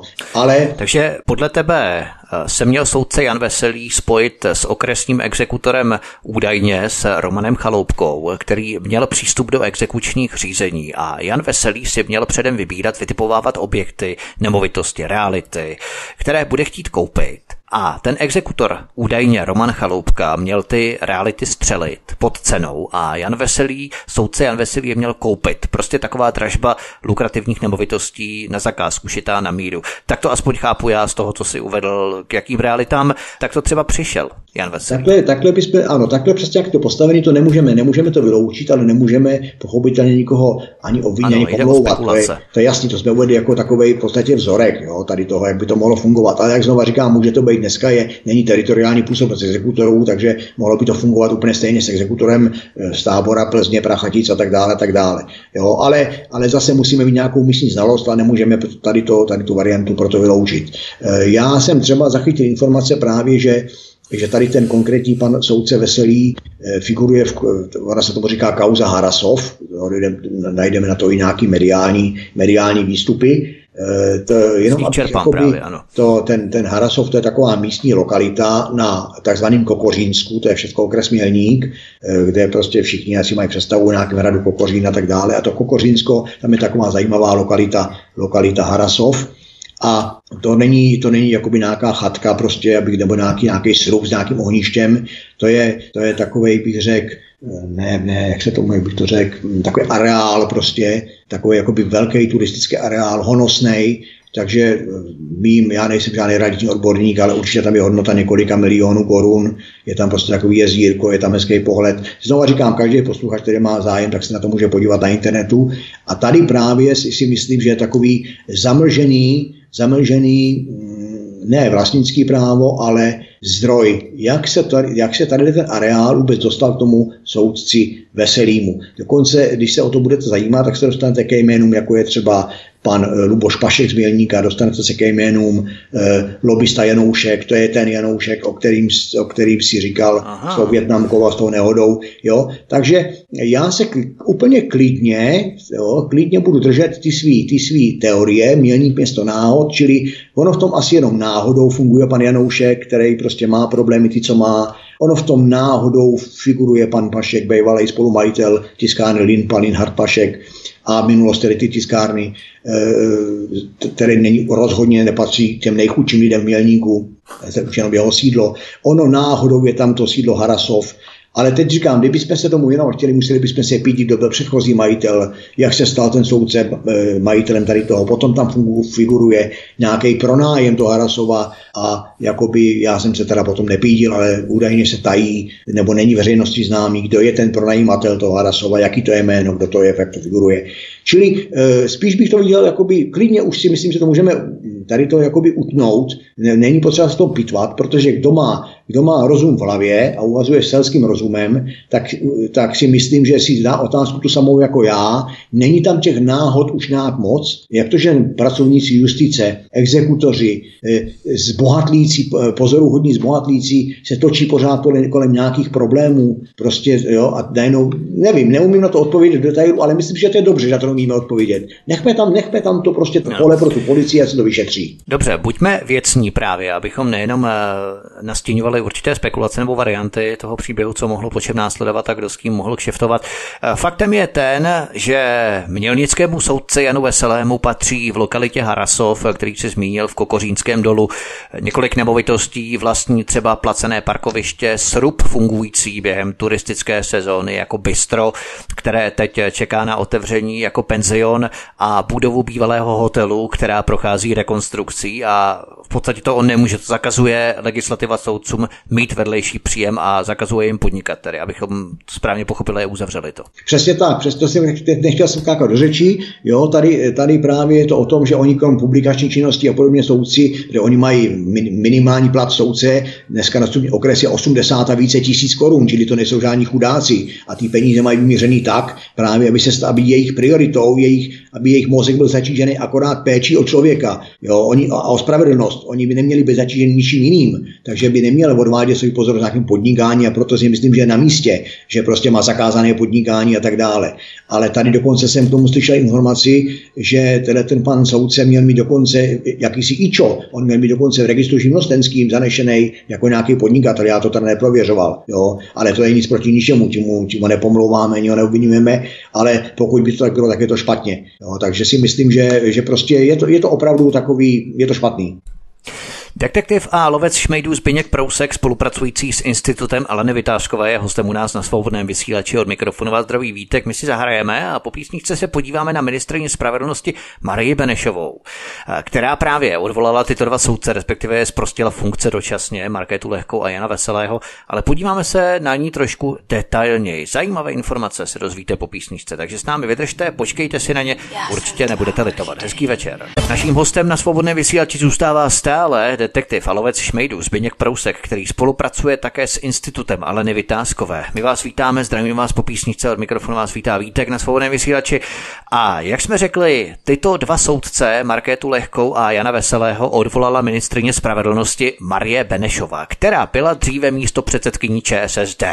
Mohlo by se podle toho zdát, že Marie Benešová je tou spravedlivou ministriní, která začala konečně bojovat s nepravostmi v justici, že začala odhrnovat ten koberec a vymetat špínu pod ním, ale to bychom nesměli vědět, že byla třeba taky náhoda. Do roku 2019 Marie Benešová, advokátka bývalé ústecké hejtmanky, Jany Vaňhové, také z ČSSD. Jana Vaňhová byla totiž jednou z řady obviněných v souvislosti s dotačními miliardovými machinacemi v kauze Rob Severozápad, regionální operační program Rob Severozápad. A té dělala advokátku až do roku 2019 právě Marie Benešová. Ale to není všechno.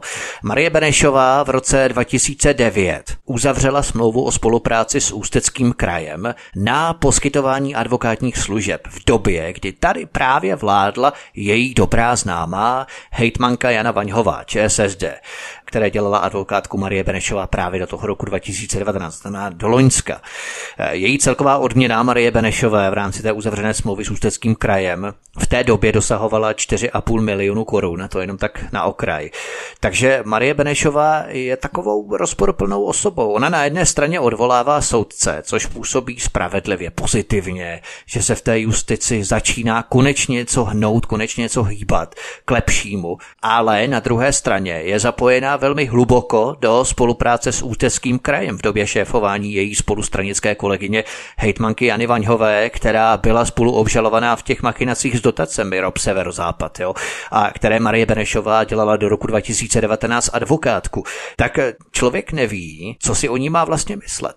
O Marie Benešové, jak bys to hodnotil? No, to je, já jako eh, tady obdivuju teda zase tvůj přehled o tom, o ty kauze sever, nebo o té o zóně severozápad, to já teda o tom nemám. No to je totiž Palermo jak vyšitý, to je Já o tom teda nevím ani tuk, ale jak bych to řekl, byl bych, byl bych sám hlupákem před veřejností, kdybych si myslel, že mám patent na rozum. Jo, každý se má věnovat, eh, jak se říká, ševče držte svého kopita ale eh, je pravda, že já jsem se vlastně, nejdřív jsem paní Benešovou vnímal mediálně, když prostě eh, ta, ta zrzavá palice běhala po Praze a, a vyřvávala o ní krvavá Marie odvolat a takový nějaký, tak jsem začal opravdu jakoby vnímat, a to vlastně přesně to bylo eh, z pohledu té zrzavé palice to bylo kontraproduktivní, protože v tom okamžiku jsem já začal fandit, protože vždycky, když zrzavá palice vyřvává, kdo má kam odstoupit, no, tak kdo má co dělat a jako má poslouchat, tak přesně se ten člověk stane mým sympatizantem, ten, na, na koho on jako kydá.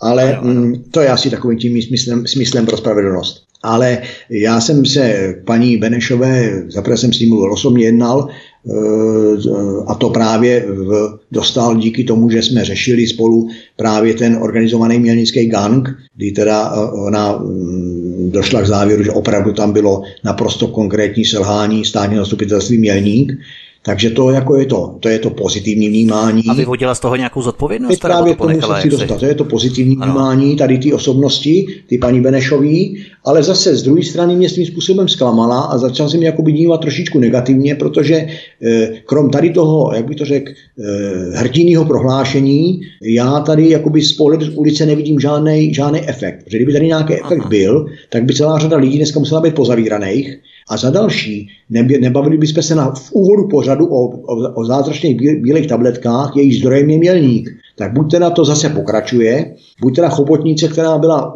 strachy, strachy stvrklá a zmrzlá, e, a bylo ideální zašlápnout a rozšlapat e, a ono nám zase ožívá, tak tady teď jsou taková, taková ta, prostě to, co jsi říkal ty, tak jej umě, taková ta rozporuplnost.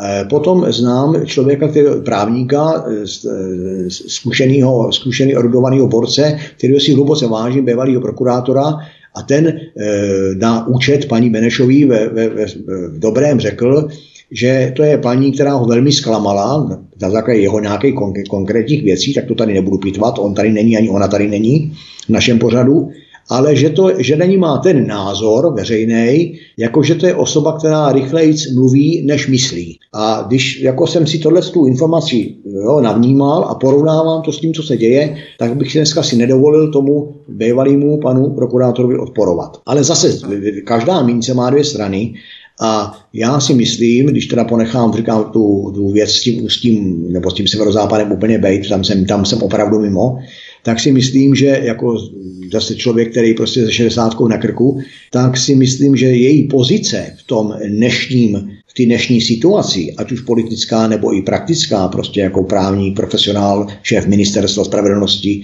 není závidění hodná, protože ta justiční mafie tady existuje, mluvilo se o ní v roce 15, 14 a tak dále a tak dále. A myslím si, jenom úsudek, to je moje taková, dneska se říká spekulace, ale to není co spekulovat, že kolem ní musí být tak obrovská klika udělaná, aby se ta, aby se ta paní k ničemu nedostala, aby nic podstatného nerozhodla, aby se, na, aby se na ní navalilo nepodstatné na úkor toho podstatného, aby se, aby se skrylo, ukrylo z její působnosti. Takže já, já si myslím, že tu její situaci vůbec nemůžeme závidět a tím se dostávám i k tomu, co si myslím o tom odvolání těch soudců. Já si myslím, že odvolala dva nebo tři, já si myslím, že kdybych dneska chtěla odvolat 50, takže ji můžeme dát klidně seznam. Ale teď je otázka, jestli to, uděl, jestli je odvolala, protože chtěla odvolat, ona je chtěla odvolat, anebo to udělala třeba pod tlakem premiéra, nebo pod tlakem veřejnosti, nebo pod nějakým jiným tlakem. Jo, to, to si myslím, že, by, že jako je takový otevřený, otevřený pole k další úvaze, protože e, jedna, jedna, jak se to říká, jedna vlaštovička jaro nedělá, či odvolání nějakých dvou soudců, byť pokud je odvolá, tak asi to byli nějaký darebáci, ale myslím si, že, by, že tady ta justice si zaslouží její pozornost systémově. Jo, ano, ono se nějak začít musí, prostě nějak se začít musí, ale tady se ano. musím bavit o, o ty systémovosti. Takže já si myslím, té... že, že prostě měla by přidat, měla by přidat. V rámci té systémovosti to ona právě si vykoledovala, eh, jedna, který si vzpomínáme na to její obvinění Renaty Vesecké a skupiny kolem Renaty Vesecké, bývala nejvyšší státní zastupkyně, kterou obvinila právě z eh, justiční mafie. Teď ona si v podstatě koleduje, protože ta prosystémovost spíše hraje do karet jí, Marie Benešové, protože Marie Benešová zastupovala kraj hned v několika případech, myslím ten ústecký kraj. A to mě právě vede k tomu, on člověk, pokud, jak si nadnesl, by je odvolávaný chlívkaři v rámci Milenového chlívku pro demokracii, tak samozřejmě potom už intuitivně tíhne k tomu, inklinuje k tomu, že by jí bránil v rámci toho vnitřního smyslu pro spravedlnost. Ale nic není opravdu tak černobílé, protože ona, Marie Benešová, zastupovala právě ten ústecký kraj hned v několika případech, kdy úřad hnal k odpovědnosti osoby, které severočeské vedení naskly z pochybných finančních machinací. Paradoxně se ve všech případech spravedlnost přiklonila právě spíše na jejich stranu, než na stranu Ústeckého kraje, který Marie Benešová obhajovala v tu dobu. Jo. Třeba Leo Steiner, to je takový typický příklad. Leo Steiner je bývalým ředitelem odboru regionálního operačního programu Severozápad. To je ten ROB Severozápad. A právě on, Leo Steiner, upozornil na předražené zakázky, které se staly předmětem policejního vyšetřování. A hejtmanství Jany Vaňhové tehdy, hejtmanky, ústecké hejtmanky Jany Vaňhové, na tohoto Leo Steinera, kvůli tomu, na toho whistleblowera Leo Steinera podal kraj trestní oznámení, že si dovolil vůbec na ty předražené zakázky upozornit. A to trestní oznámení vypracovala právě Marie Benešová tehdy. Jo. Ona ho označila za nadsti utrhače, který se mohl dopustit pomluvy. Jenomže následné soudy dali zapravdu protistraně, čili Leo Steinerovi o těch předražených zakázkách, jo? čili její trestní oznámení bylo odloženo. A nebo další typický příklad, Marie Benešová vypracovala trestní oznámení i na současnou senátorku Alenu Dernerovou a tato senátorka Alena Dernerová tehdy upozornila na plítvání evropskými penězi na předražené nákupy přístrojů pro mosteckou nemocnici přes společnost Krajská zdravotní. Pozor, tuto společnost Krajskou zdravotní založili tehdejší radní Ústeckého kraje. Jo, oni si založili společnost a to je prostě ta mafie, to Palermo. Radní kraje založí krajskou společnost, krajskou zdravotní, která kupuje předražené přístroje do nemocnice, napakují se na tom. Někdo na to upozorní, v tomto případě dokonce senátorka Lena Dernerová a Marie Benešová pod záštitou těch stejných krajských radních na ní vypracovala trestní oznámení. Ústecký kraj reagoval žalobou za poškození dobrého jména společnosti Krajská zdravotní, kterou, jak jsem řekl, také vypracovala advokátní kancelář Marie Benešové, jenomže to podezření senátorky Dernerové potvrdili následující audity a evropské peníze se musely dokonce vracet. Jo? Takže tohle je to sicilské Palermo na severu Čech. Ty jako whistleblower oznámíš podezření na korupci a ty šmejdi tě ještě obviní za nadsti utrhání, za poškození dobrého jména, za pomluvu, protáhnout tě stokou kanálama. Přesně ti šmejdi, u kterých se potom prokáže, že to obvinění je pravdivé.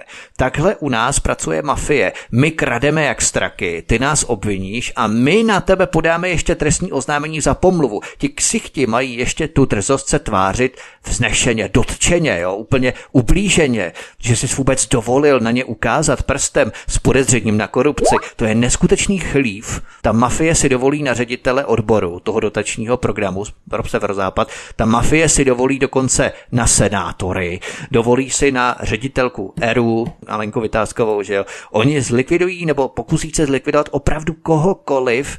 A teď zásadní otázka, do jaké míry se na tom podílela bývalá místo předsedkyně ČSSD, teď ministrině spravedlnosti Marie Benešová. Jo. To, je, to je právě ta otázka, protože ona zastupovala ten kraj v těch kauzách dřív v roce 2009. No říkám, já si na to vůbec netroufám odpovědět, protože tady bych opravdu byl úplně, jo, tady se prostě necítím, jak se říká, pevný v kránklesích, ale souhlasím s tím závěrem, že, nebo s tím, co tady padlo, to není závěr, že prostě čím víc jako by vnímám eh, paní Benešovou jako prostě představitelku ministrní tak čím víc, čím, čím díly vnímám, tím vnímám rozporuplnějíc. Prostě, jo, jako takový kivadlo, který jednou tam, jednou tam, já nevím, co si o tom, co si o tom myslet a to je, to je taky v podstatě jo, nějaký signál. Že jo? Když si prostě neumí toho člověka zařadit, jo, tak je to taky nějaký signál. Tady ještě, jak, jak jsi říkal, tak jsem si tady udělal poznámku, Ono je teda rozdíl, jestli to trestní oznámení nebo nějaký, tý, nějaký to takzvané podání eh, vypracovala jako prostě v pozici advokáta, a nebo jestli ho podávala svým jménem a podepsala. Jo? Ona mohla to jako službu vypracovat pro někoho a nemusela se s tím stotožňovat, byl to prostě pro ní komerční věc, jo? i když to je diskutovatelný, ale budíš, prostě budíš. Jo?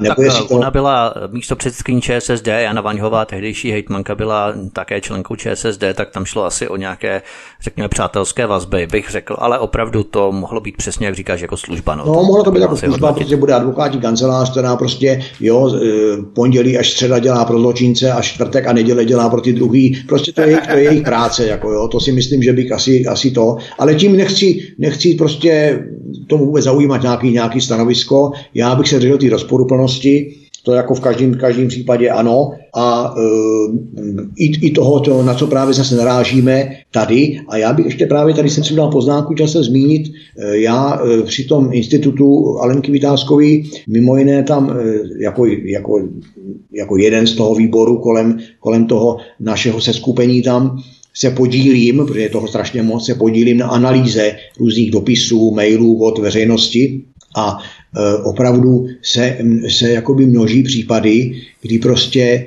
ta, ta, ta justice je nástrojem vyřizování si účtů a je nástrojem mzdy, msty, a teď se dokonce dostávám, dostávám k tomu, co tady přesně řekl, na co chci navázat naprosto konkrétně, že pracuje na, na nějaký zadání. Jo? To znamená, že oznamovatel podá oznámení a ono se mu to jako bumerang vrátí a ještě dostane na vyučenou a může být rád, že je vůbec na svobodě. Jo, za to, že podal nějaké oznámení, než že někdo řekne, my jsme to vyšetřili, prostě a, a jak, jak jsi tady správně říkal, to je přesně to, co mě vůbec baví, proč dělám to, co dělám. Já prostě ti gauneři, čím větší gauner, tím víc je arrogantní, tím víc je prostě, tím víc je pohoršený, že vůbec někdo dovoluje, no, no. dovoluje na něj ukázat. Pí, Oni jsou dotčení vyloženě. jako krysa no. prostě, jo, co si vůbec někdo dovoluje. A ono to funguje v malým jako ve velkým. Vememe si třeba pitomou v vozovkách, pitomou dopravu. Jo, dneska, konkrétně dneska ráno moje cesta. Jo? Prostě e, řidič, druhý řidič, který porušil, co mohl na kruhovém objezdu, já jsem na něj zatroubil a on ještě na mě fakáče a prostě on je ještě uražený. No, no. Jo? On, on pomalu tam e, způsobí nehodu třech aut najednou, ale on je ten, který místo, aby dal hlavu pod volant a řek, řek, říkají ty mladicové dneska sorry, nebo prostě se omlouvá, tak on hned pěstí a hned fakáče, on je uražený a to funguje v malým i v tom velkým. Prostě dneska na někoho prostě někdo podá nějaké oznámení, ono se ukáže, že oprávněně ještě navíc, že prostě ten gauner je opravdu gauner s velkým G a ten gauner ještě podává zpětní oznámení a prostě kope kolem sebe a hlavně on je poslouchán, on, on je mu naslouchán, on je z něj dělaný hrdina. Jo, všude jinde ve světě by prostě zalez tam do kupy sena, zahrabal by hlavu do písku a byl by rád, že žije A u nás čím větším gaunerem, čím větší gauner, tím je víc populární. Vememe si toho tlustého řeporyjce spocenýho. Jo, to vidím jenom fotografii a musím, musím, musím od toho odejít. Jo, a, a, prostě oni se mu budou média věnovat a on tamhle to a tudle to. A to je jenom takový spíš mediální, jako to je prostě kašpar. Ale pak jsou opravdoví gauneři, že jo? A teďka prostě vememe si třeba eh, zákulisí vraždy Kuciák, vememe si eh, třeba, že se zmiňoval ten Mírov a tak dále. Jo? Co se tady prostě děje? No, to, to, to opravdu, to, to musí skončit, nějak to musí skončit fatálně. No totiž eh, mnoho krajských zastupitelů rozkrádalo evropské dotace ve velkém stylu po miliardách. Můžou být fakt vůbec rádi, že jsou v žitě, zatím nevisí. Ty dotace šly samozřejmě bohatým podnikatelům, ti za ty evropské peníze dotace stavěli luxusní hotely a tak dále, to čerpám z eh, deníku týden.cz. Ale v té dotační tunelářské mafii se jednalo o 22 politiků a kmotrů ČSSD, ODS. Ukradli 13,9 miliardy korun z celkem 19 miliard euro dotací do severozápad. A v tom programovém období 2007 až 13, a teď, teď dobře poslouchejte všichni, z 598 realizovaných projektů v Ústeckém a Karlovarském kraji se jich 541 dostalo do policejních spisů. Jo. Těch projektů, které analyzovali, bylo 598 a 541 se jich dostalo do policejních spisů. Znám bez 50 skoro všechny. A Státní zástupce, to se dostáváme právě zase k tomu státnímu zastupitelství, Tomáš Minks z vrchního státního zastupitelství Praha se konečně uráčil, to znamená pod Lenkou Bradáčovou, se konečně uráčil 8. června 2020, rozhoupal se k tomu, aby podal žalobu. A všichni jsou samozřejmě stíhaní na svobodě, jak jinak. Jejich útěku se prý nebojí. Jo? Třeba doktor David Rád, tak toho exponovaně vrtulníkem ano, se samopali zašili ano, do vazby ano, ano. za na skoro dva roky, za sedm milionů, které nikdo navíc nepostrádá a které nikomu nechybí mimochodem, tak Bůh ví, co v tom kufříku vůbec bylo. A tady za 13 miliard 22 stíhaných osob jsou na svobodě. Žalobce se útěku nebojí, jo? tak jenom takové jako srovnání. Třeba ex-senátor ODS, to je taky zajímavý, Alexander Novák složil kauci 16 milionů korun, je to ven, když do šatny do bundy tam sežene 16 mega a je na svobodě. Jo? A jak jsme o tom už mluvili, ministrině spravedlnosti Marie Benešová, dříve místo předsedkyně ČSSD, byla do roku 2019 advokátkou obžalované hejtmanky Jany Vaňhové ČSSD, která měla být součástí toho všeho, jo, Jana Vaňhová. Tak to se krade na severu, jenom pro srovnání a na to jsem chtěl právě poukázat ten kontrast, kdy najednou je obviněna jakási Markéta Lehká, že si dala pár skleníček, bez ohledu na to, jestli to bylo špatně nebo ne, že byla opilá, to neměla být, to je jasné, je to špatně, ale v té dotační tunelářské mafii jedou soudci, jedou státní zástupci, krajští radní a zastupitelé, kmotři, podnikatelé, někteří politici z ODS, ČSSD, Bůh ví, jak to bylo, jestli nepotřebovali potřebovali proprat ty prachy z dotací do stranických pokladen a tady jim to prostě nevyšlo, ruplo to, protože už to bylo hodně velký, tady opravdu mlaskali, jo.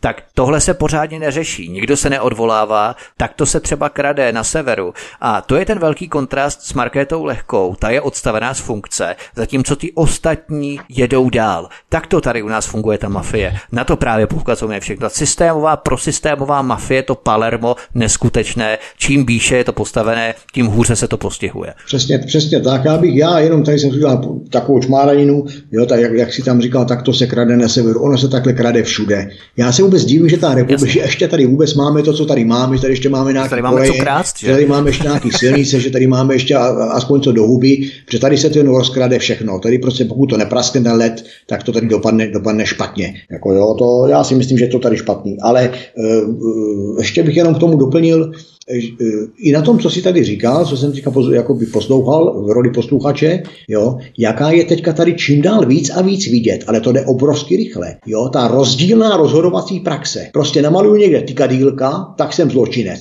Jo. E, na druhé straně vybízím k podřezání prezidenta republiky, no tak se nestane vůbec nic. Jo. Na druhé straně Rátova madrace, to je prostě trnem v oku, to je Jasně. prostě, e, jak bych to řekl, ohniskem msty nejvyššího kalibru, prostě madrace pana doktora Ráta. A pak, jak říkáš, ty gauneři nám tady běhají po světě a nikoho to nezajímá, nikdo to nechce vidět, nic se neděje. Já jsem si dokonce, že teďka říkal toho, to jmenoval toho doktora Ráta, Jo. Tak jsem si na něj vzpomněl a teď, teď kdybych, jo, nemůžeme říkat takovou hádankou, ale vzpomněl jsem si a řeknu na něj kdy. Viděl jsem tu nějakou fotku a to bylo to výročí procesu s, s doktorkou Horákovou. Jo. Někde v Praze byla nějaká střecha, politický no. proces a takový. Jo. A já jsem viděl ten politický proces Horákova a nevím proč a v hlavě jsem si vzpomněl na doktora Ráta, jak chudák sedí za mřížema. Jo, tak je, je, a te, hned se mi vyvolala otázka, Přesně že tak, zrovna bylo, on tam takhle musí sedět a proč a to, byl to politický proces jak řemen. My jsme to tady právě probírali, já jsem s ním měl rozhovor, čtyři díly to mělo právě ještě měsíc, než ho uh, mafie poulala právě do lágru v Teplicích, tak uh, jsem s ním měl rozhovor. Právě úplně všechno jsme tam probrali, od A do Z. Uh, samozřejmě ne úplně všechno, ale tak co bylo potřeba, aby to lidi pochopili. A to je neskutečné, co se tam právě no. odehrálo. Jo, a mimochodem, když se tady bavíme o nejenom o justici, ale i státním zastupitelství, ať už na okrese, kraji nebo vrchním nebo nejvyšším a tak dále, tak eh, je třeba zajímavé, že do roku 2012 byla Lenka Bradáčová náměstkyní Ústeckého krajského státního zastupce, tuším Jakovcem, ale teď mě neberte za slovo, pocit, to bylo Jakovec. Teď je samozřejmě vrchní státní zástupkyně Praha. A mnoho lidí se shoduje v tom, že za jejího působení, právě za jejího působení Lenky Bradáčové v Ústeckém kraji se zrodila právě ta rotační mafie, byla rodištěm takzvaných stranických kmotrů a přezdívalo se mu handlivě Česká Sicílie. Čerpám informace eh, z Česká justice, server České justice, článek. Jo.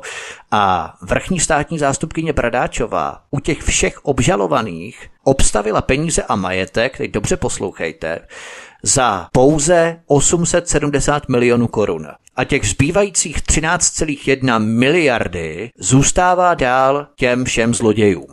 Zase čerpám z informací ze serveru iDnes v rámci článku. Takže Bradáčová, aby se neřeklo, aby to vypadalo, že něco dělá, aby měla kredit té spravedlivé bojovnice v sukních, tak obstavila 870 milionů korun majetku a zbytek těch 13 miliard jim nechala. Takže 13,9 miliard bylo rozkradeno, ona zabavila skoro 900 milionů a zbytek těch 13 miliard nechala dotační tunelářské mafii. Jo? A média jí samozřejmě jdou na ruku, vychválí to, podívejte, jak jim zabavila ten majetek, jak bojuje proti nepravostem. Tupá veřejnost masa radostně plácá těma ručičkama, jak Bradáčová zatočila s mafií a podvodníky. A nikdo už neví, že těm všem 13 miliard nechala, podle toho článku na iDnesu. Jo? Tak tak to tu chodí, ale vidíte, kam jsme se to dostali až od eh, Marie Benešové, ale ty nitky jsou dost pevné právě, proto jsme se tam dostali, je v podstatě ona má vazby právě k tomu Ústeckému kraji. Tak jo. podívej, podívej se, já jsem slyšel tuhle nedávno takový názor, opravdu jenom názor, já ho nemám na to pozici, aby ho uměl, aby ho uměl analyzovat, že eh, ať je jakoby paní Benešová ministrně taková nebo onaká, takže s, s, tou, s tou problematikou justice nehne, dokud bude existovat trojuhelník Zeman, Bradáčová, Ištván. To jsem slyšel jako takový názor. A si na něj každý odpoví, jak umí. A podle toho, jaký tomu má informace.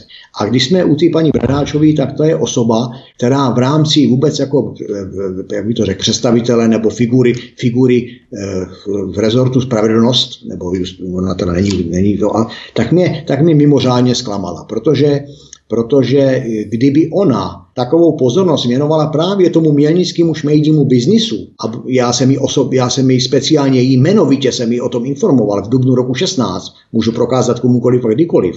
A kdyby se ona tomu, tomu šmejdímu biznisu věnovala s takovou vervou, jako se věnovala kauze doktor Rád, tak tady bylo o, o, o, o moře poškozených míň a rozhodně dneska soudy řešili konkrétní, konkrétní delikvenci. Ale tam nebyla, tam nebyla žádná vůle se tomu věnovat.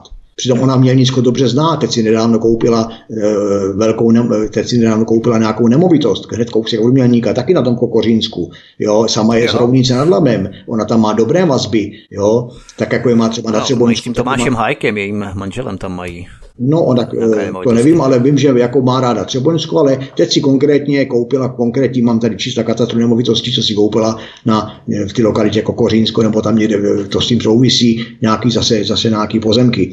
Jo, ale to je jedno, ať si koupí, co chce. Prostě je, v mých očích to není ta, ta modla spravedlnosti, rozhodně ne, takže já, já jako můj názor jako občana člověka prostě jsem od ní čekal rozhodně víc a jak říkám znova, i taková ta rozhodová vyšetřovací praxe, tak prostě výkon trestu Dalíka je v penzionu, výkon trestu Ráta, tam vadí i madrace, eh, ty kadílka jsou problém, ale podřezání prezidenta republiky jako svini problém není, dokonce mediálně šířený a tak dále, a tak dále. Takže já si myslím, že všichni v tom rezortu justice mají máslo na hlavě a měli by se zamyslet nad tím, buď ať odejdou, když tam, když nechtějí dělat spravedlnost, protože jestli tam jsou jenom proto, aby tam hrabali, ať už levou rukou nebo pravou rukou, pod sebe nebo za sebe, tak tam nemají co dělat. A tam jsou lidi, kteří prostě budou dělat pro lidi a šířejí spravedlnost a ne a šířejí mstu a svoje osobní ego. A je mi úplně jedno, kdo to je, ať si to veme každý na sebe, jak chce. My jsme si povídali o tom, jestli exekutorům a lichvářům v Česku zvoní hrana v rámci toho mafiánského Palerma, které tady probíhá. Zaměřili jsme se také na jednu firmu, kterou Zbigněk Prousek podezřívá z obcházení certifikátu v rámci distribuce tabletek, co by doplňků stravy. Podívali jsme se také na ministrině spravedlnosti Marii Benešovou, odvolání soudců Markéty Lehké a Jana Veselého, podezřelého z nezákonného kšeftování s realitami, nemovitostmi a v tom kontrastu jsme porovnali severočeské Palermo dotační tunelářské mafie, které z programu Rob Severozápad zůstalo 13 miliard korun propraných peněz za dotace, kdy z počtu 598 projektů, analyzovaných projektů, je v policejním vyšetřování 541 z nich. 541 projektů čili bez padesátky téměř všechny projekty. Česká Sicílie v přímém přenosu. Milí posluchači, lajkujte nám tento pořád, sdílejte ho a zanechte nám komentáře, jakékoliv komentáře, podněty, návrhy, postřehy, co máte, co byste třeba chtěli, na co se chcete třeba zeptat v příštím pořadu. My určitě všechny dotazy, pokud budou relevantní a pokud nějakým způsobem budou korespondovat s tím, co budeme probírat a na základě vašich podnětů to probírat budeme, tak budeme zodpovídat společně se Zbyňkem Prouskem. Pokud máte tady nějaké náměty, podněty, postřehy, návrhy, tak určitě zanechte komentáře tady pod pořadem na kanále YouTube. My se určitě tomu všemu budeme věnovat. Moc vám děkujeme a Zbyňku, tobě především děkuji za nové čerstvé informace, které si nám přinesl a budeme se těšit příště, Zbyňku. Já, Měj se hezky, ahoj. Já děkuji za pozvání a ze všema se loučím. Naschledanou. Detektiv a lovec šmejdů Zbyněk Prousek, který spolupracuje s institutem Aleny Vytázkové, byl hostem u nás na svobodném vysílači. Tento i ostatní pořád si, milí posluchači, stáhněte na našem mateřském webu a nebo ho lajkujte, sdílejte a samozřejmě přidejte si i odběr tohoto kanálu Studia Tapin Radio Svobodného vysílače, čímž nezmeškáte další pořady s dalšími exkluzivními hosty, které pro vás chystáme a kteří u nás postupně vystoupí u nás na svobodném vysílači, protože my se snažíme být pestří, variovat i různé obory, z nichž někteří hosté u nás nás pocházejí, prostě přinášet eh, co největší spektrum různých hostů z různých oborů. Takže zůstaňte s námi, přidejte si odběr tohoto kanálu a samozřejmě nechte nám komentáře, pokud máte nějaké postřehy, budeme za ně velmi rádi. Od mikrofonu vás zdraví Vítek, přeju vám hezký zbytek večera, případně jiné části dne, pokud nás posloucháte z reprízy, z archivu. No a budeme se těšit na skledání někdy příště. Hezký večer. Prosíme, pomožte nám s propagací kanálu Studia Tapin Radio Svobodného vysílače CS. Pokud se vám tento nebo jiné pořady na tomto kanále líbí, klikněte na vaší obrazovce na tlačítko s nápisem Sdílet a vyberte sociální síť, na kterou pořád sdílíte. Jde o pouhých pár desítek sekund vašeho času. Děkujeme.